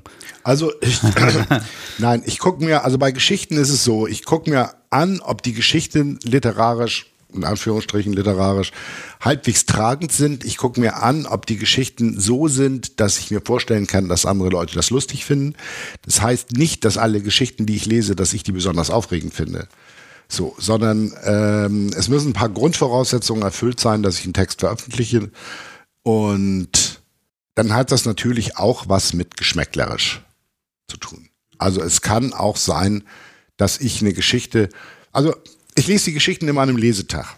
Lesetag heißt, ich nehme alle Geschichten, die bis zu einem bestimmten Zeitpunkt gekommen sind, zu mir nach Hause, um dann völlig ungestört weil ich finde das wichtig den Autoren gegenüber, dass die nicht irgendwie so nebenbei gelesen werden, äh, die Geschichten zu lesen. Du liest alles, was geschickt wird. Ich lese alle Geschichten, die geschickt werden. Oh ja. Gott. Ja. Ähm, das ist auch der Grund, warum ich schon lange keine SM-Bücher mehr lese. ähm, und dann sortiere ich. Ne? Gefällt mir, gefällt mir nicht. Wenn mir nicht gefällt, dann muss ich irgendwie halt einen Grund dafür haben, den ich dann den Autorinnen und Autoren auch mitteile, was mir da nicht gefallen hat äh, und warum wir die Geschichte nicht veröffentlichen wollen. Und dann kann es zum Beispiel sein, äh, dass ich irgendwie einen Haufen eher mittelmäßiger Geschichten habe und dann eine nicht besonders gute Geschichte da gar nicht auffällt. Wenn ich die dann aber in der Veröffentlichung habe, dann sagt meine Frau, die Schlusskorrektur liest, Matthias, du, sorry, aber die Geschichte ist wirklich irgendwie nicht toll. Kann mir nicht noch was anderes? So. Schreibst halt mal schnell selber eine. Nee, meine ich. Hab ich früher habe ich Geschichten geschrieben für die Schlagzeilen. Das ist aber schon irgendwie geschlagene 25 Jahre her. So, also im Großen und Ganzen bin ich relativ äh, freundlich als Lektor. Das heißt, ähm, ich äh, nehme viele Geschichten, wenn sie irgendwie was Pfiffiges haben. So. Und dann gibt es eben halt Autorinnen und Autoren, die irgendwie beim Thema Satzzeichen irgendwie in der Schule irgendwie weggehört haben. Oder es gibt Autorinnen und Autoren, die irgendwie den Text so schwierig gestaltet haben mit irgendwelchen lustigen Sonderzeichen, die ich dann händisch einzeln rausnehmen muss, äh, da kann das dann auch schon mal passieren, dass ich irgendwie sage, nee Leute, das ist jetzt, jetzt eine zehn Seiten Geschichte und ich habe jetzt für die ersten zwei Seiten, um die Sonderzeichen rauszunehmen, habe ich schon zweieinhalb Stunden gebraucht. Äh, sorry, nee, sieh zu, das schicke ich dir an den Autor zurück und sag, mach die Sonderzeichen raus, schick sie mir nochmal. Ja gut, das, kann, das können sie ja dann auch gerne genau. tun. Also ich, es ist halt, ich versuche halt irgendwie immer einen gewissen Querschnitt von Möglichkeiten bei den Geschichten zu haben, wobei ich natürlich, also um eine Schlagzeile zu machen, muss man sich halt vorstellen, so und so viele Seiten, die müssen halt gefüllt werden. Dann habe ich eine Seite, eine Geschichte, die hat sieben Seiten und jetzt habe ich noch drei Seiten frei, also muss ich, da brauche ich dafür einen Dreiseiter. Ah, nee, jetzt habe ich festgestellt, dass eine Anzeige wegfällt, also habe ich doch einen Vierseiter. Das heißt, ich muss so viele Geschichten in dem Ordner haben für zur Veröffentlichung, dass die Grafik halt sagen kann, okay, okay, okay, okay, äh, da komme ich nicht hin mit der Geschichte, die ist zu lang, die ist zu kurz. Das heißt, es gibt Leute, die glauben immer noch, wenn wir Redaktionsschluss haben, wenn sie uns vor diesem Redaktionsschluss einen Text äh, schicken, also eine Geschichte schicken, dann veröffentlichen wir sie in der nächsten Ausgabe. Das ist natürlich nicht so, sondern die kommen dann irgendwie ins Archiv, ins Geschichtenarchiv und werden dann der Reihenfolge ihrer Einsendung an uns abgearbeitet. Okay, das heißt aber, die Chancen stehen gar nicht schlecht, wenn das durch deine erste Prüfung durchgeht. Die Chancen stehen gar nicht schlecht, genau, mhm. genau. Ja, ich glaube, da haben, haben die Menschen immer so, so eine etwas verquere Wahrnehmung, weil wie viel Geschichten kriegt man und wie viel kann man nehmen? Dann ist das vielleicht ein Prozent oder so. Ja, also und vielleicht ich, schicken dir viele Menschen gar nichts, weil sie, ich, weil sie denken, es hat eh keinen Zweck. Ja, also ich kann so über Pi mal Daumen sagen, wir haben pro Schlagzeile etwa über Pi mal Daumen drei Geschichten äh, drei Geschichten mit passiven Männern und drei Geschichten mit passiven Frauen. So, das heißt, sechs Geschichten pro Ausgabe. Ich habe im, in meinem Ordner, wo ich die Geschichten für die Grafik habe, habe ich immer irgendwie halt mindestens acht Geschichten von passiven Männern und acht Geschichten von passiven Frauen. Lass mich mal reinfragen. Jetzt kommen wir zum Thema LGBTQIA+. Geht diese Einteilung so noch? Wenn, mir ist es eigentlich egal, wenn die Geschichte cool ist. Also wir haben in der letzten Zeit einen, äh, einen schwulen Autor, der tolle Geschichten schreibt. Es hat sich bislang noch niemand beschwert, dass wir jetzt schwule Geschichten veröffentlichen. Okay. Und wir haben auch immer wieder irgendwelche Frauen, die irgendwie SM-Liebesgeschichten mit Frauen schreiben. Und es ist egal, dass irgendwie ähm, Trans-People oder andere, wie auch immer gelesene Menschen uns Texte schicken. Ich sag zwar immer wieder irgendwie, Leute, macht mal, oder wenn ich mit so jemandem zu tun habe, kannst ja uns mal einen Text schicken, ja, würde ich ja toll finden, aber da kommt dann nichts. Okay, also da kann man ja direkt mal einen Aufruf draus machen. Los, Publikum, macht mal. Ja. Schickt mal Zeug. Ähm, ich weiß, dass der Podcast äh, von einigen Transmenschen gehört wird und ja, genau. Ne, dann kann man ja mal schauen. Ja. Also, ne, das ist genauso, wie ich mich gefreut habe, als ich dann wirklich, als, als ich gemerkt habe, okay, es wollen auch schwule Männer hören diesen Podcast. Ja. Diese, diese Bubble, die ja immer weit weg war für mich und die machen sogar mit und rufen an. Da habe ich mich riesig drüber gefreut, weil da kann man eigentlich mal zusammenbringen, was auch irgendwie zusammengehört. Ja. SM machen wir alle. Hm? Naja, und ich meine, nicht umsonst gehen seit Jahrzehnten irgendwie SM-Leute auf den Gay Pride-Paraden mit, ne? Ja. So, auch wenn es da immer wieder von bestimmten Fraktionen der schwulen Szene Diskussionen drüber gibt, wobei das da nicht, sich nicht nur auf die hetero-SM-Leute bezieht, sondern auch auf die schwulen SM-Leute. Auch da wird dann wieder irgendwie, gibt es welche, die sind gleicher als andere, das ist irgendwie so unnötig. Äh, lass mich mal fragen, der Schwerpunkt, muss der mit den Geschichten zu tun haben? Nein, das ist davon losgelöst. Also wir haben mal eine Zeit lang versucht, das Coverbild äh, passend zum Schwerpunkt auszusuchen und dann vielleicht noch irgendeine Kolumne, die auch passend zum Schwerpunkt ist. Das ist aber eigentlich nicht wirklich möglich. Ähm, ich bin jetzt ganz froh für die geplante übernächste Ausgabe irgendwie halt ein Coverbild gefunden zu haben, was ein bisschen das illustriert, was da geplant ist als Schwerpunkt, nämlich irgendwie äh, Wunschzettel-Subs. Ich kann bestätigen, dass die Suche nach einem Coverbild für auch bei mir für eine Podcast-Folge, also klar bei den normalen Folgen, die hier zum Beispiel wird ein Cover haben, was du hoffentlich beisteuerst. Aber bei den, bei den Themenfolgen, ganz ehrlich, das fällt mir manchmal so schwer. Da bin ich so am Verzweifeln. Was nehme ich da an Cover, was irgendwie passt? Manchmal habe ich Glück und ganz tolle Leute schicken mir Bilder, aber äh, du hast da ein Thema stehen, denkst du, okay, was nehme ich jetzt als Cover? Und ich ganz oft, boah, keine Chance. Dann gucke ich, dass ich irgendwas nehme, was irgendwie passt, damit ein Bildausschnitt das andeutungsweise mitnimmt. Ähm, sau schwer. Also man müsste eigentlich jemand haben, der die Bilder produziert und dann sind sie wieder nicht gut oder ne, dann ist wieder alles gestellt. Das ist auch wieder nicht schön. Ja, äh, ja das Cover vorne hinzukriegen, schwierig. Aber äh, zu der Kolumne nochmal die Frage, du hast ja, also es gibt die Kolumne, die habe ich erst gefunden, also sie, ich weiß nicht, irgendwo bei FatLife oder auf der Webseite, irgendwo hast du sie veröffentlicht. Ist das die gleiche wie in den in der Na, Nein, also ich, äh, wenn ich finde, dass die Kolumne irgendwie einen größeren äh, Leserinnenkreis halt verdient, dann packe ich sie irgendwie auf FatLife. Und wenn ich finde, okay, das ist eine ganz ordentliche Standardkolumne geworden, dann erscheint sie eben halt nur als monatliche Kolumne irgendwie auf der Schlagzeilenseite. Die Kolumnen, die ich fürs Heft schreibe, sind meistens so gestrickt, dass sie irgendwie auch als Kolumne in, auf FatLife landen. So, weil die sind halt so, dass ich irgendwie jedes Mal, wenn ich ihn vorweggeschrieben habe, das dann an meine Frau schicke, in der Hoffnung, dass sie nicht sagt, ja, das ist halt so, hast du bist wieder von Höcksken zu Stöcksken gekommen, zwei Drittel kannst du wegschmeißen und den Rest musst du neu schreiben. äh, es passiert nicht häufig, aber das passiert mir auch schon. Es passiert mir auch gerne, dass ich irgendwie äh, im ersten Absatz irgendwie noch Schwierigkeiten habe, dass mir das Thema, was ich mir ausgesucht habe, irgendwie zu behandeln.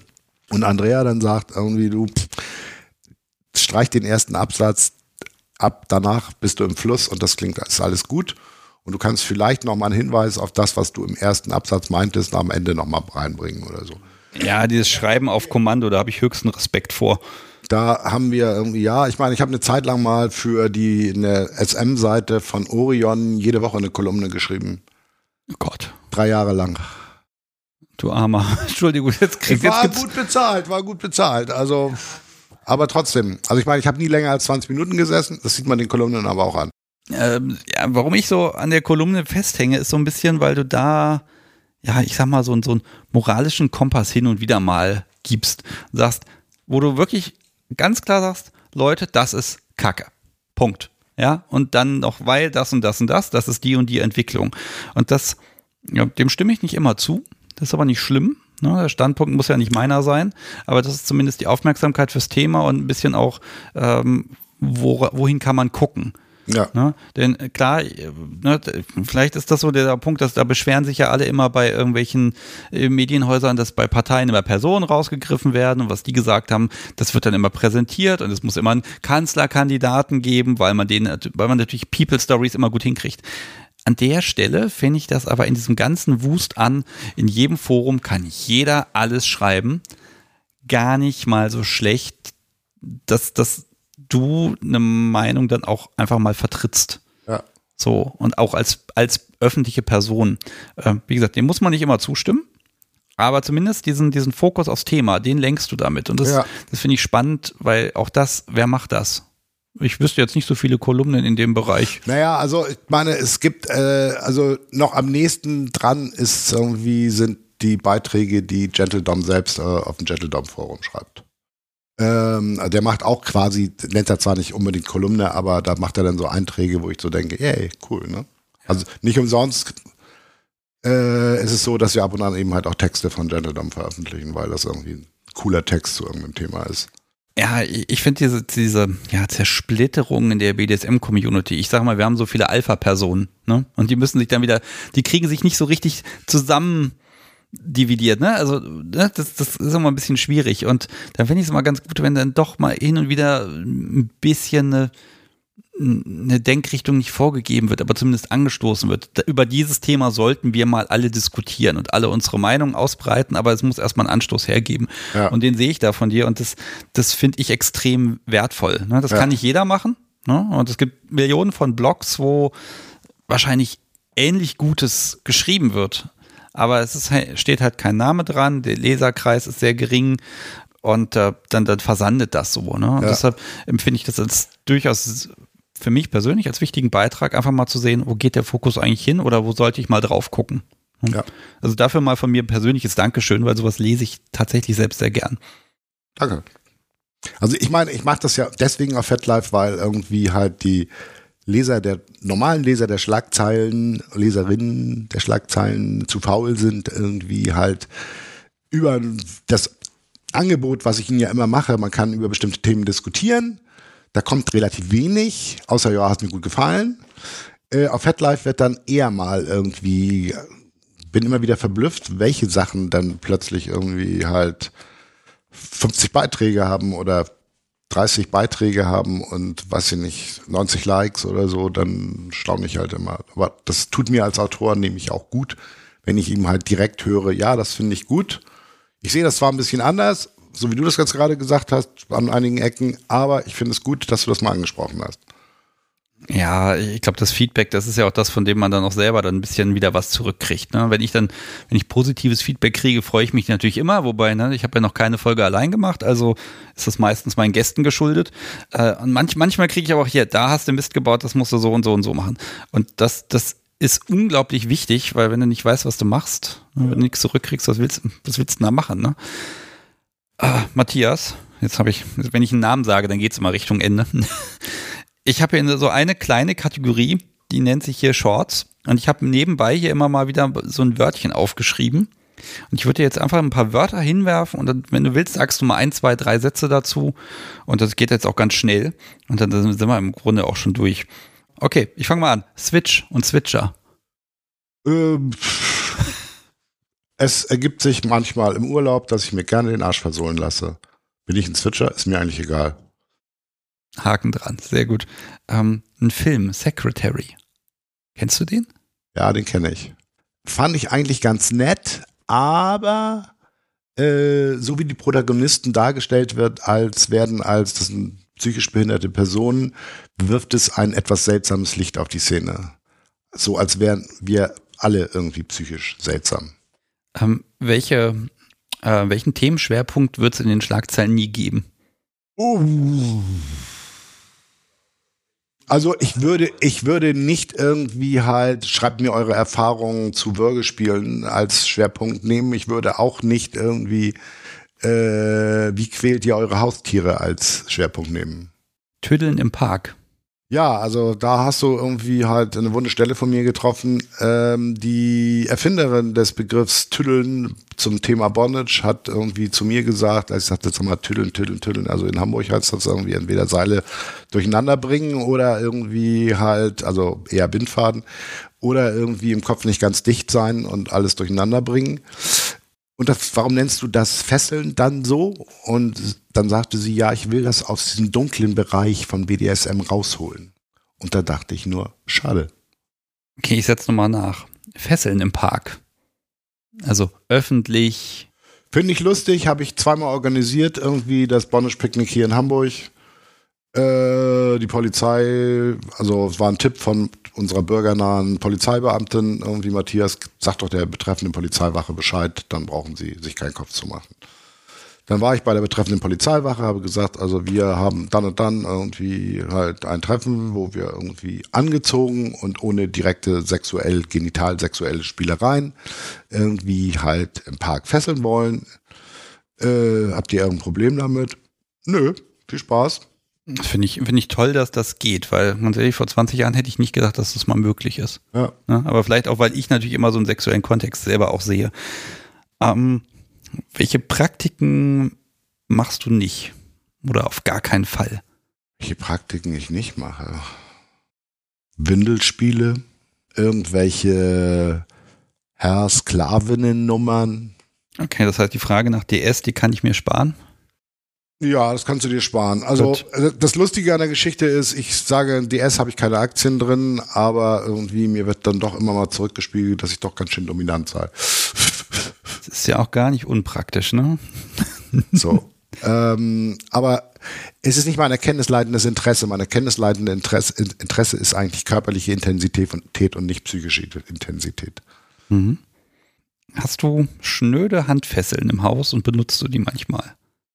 Äh, schnöde Handfesseln habe ich seit äh, 2000 im Haus und nicht diesen komischen modernen Kram gepolstert, sondern einfach nur aus doppeltem Leder.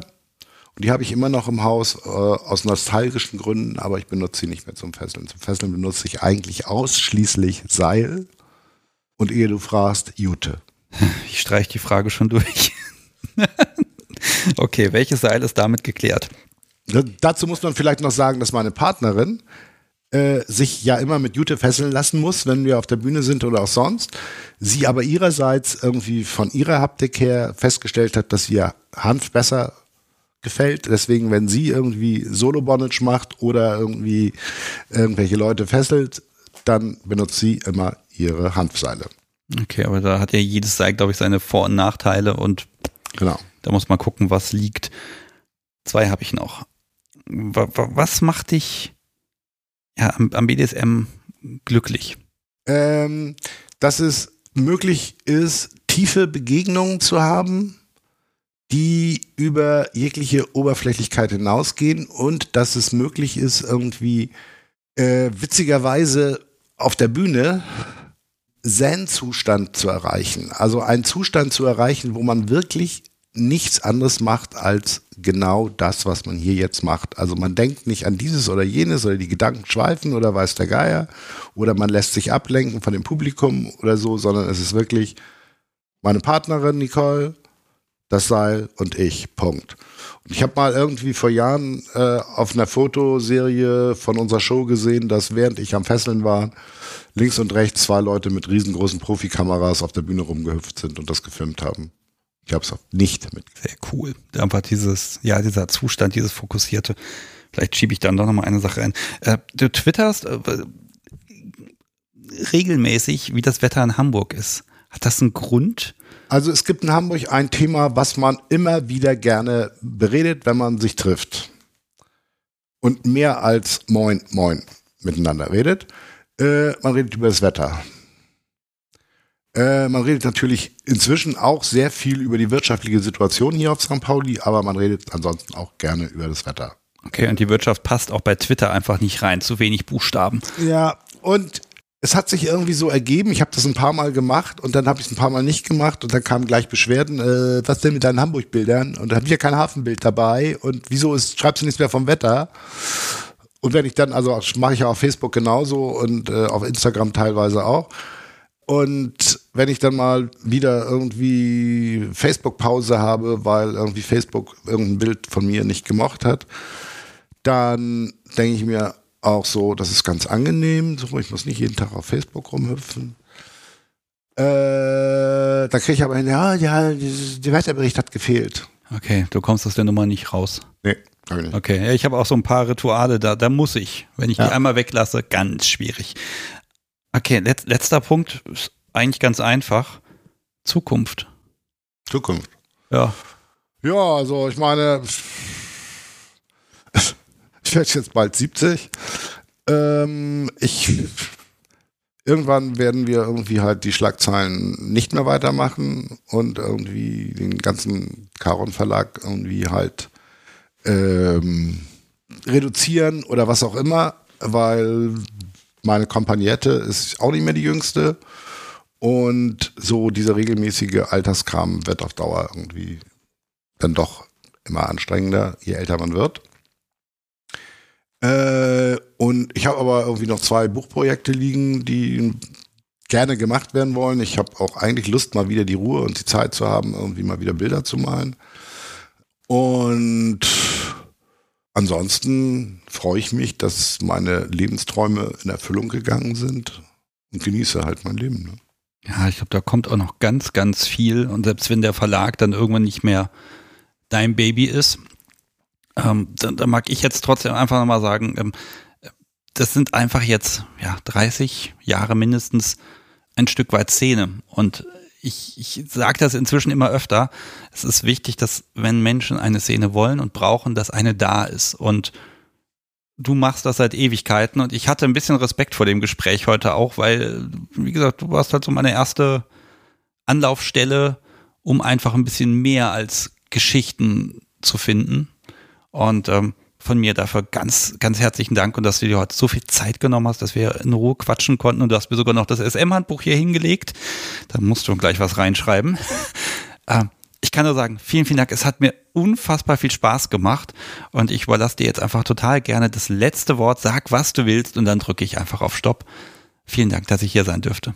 Gerne. Ähm, also ich äh, werde so zwei Sachen sagen, die ich immer schon gerne gesagt habe, die inzwischen bei vielen Leuten geflügelte Zitate geworden sind. Das eine ist, Sadomasochisten sind die letzten Romantiker. Und das andere ist irgendwie, pervers ist man nur, wenn man keinen mehr findet, der da Bock drauf hat.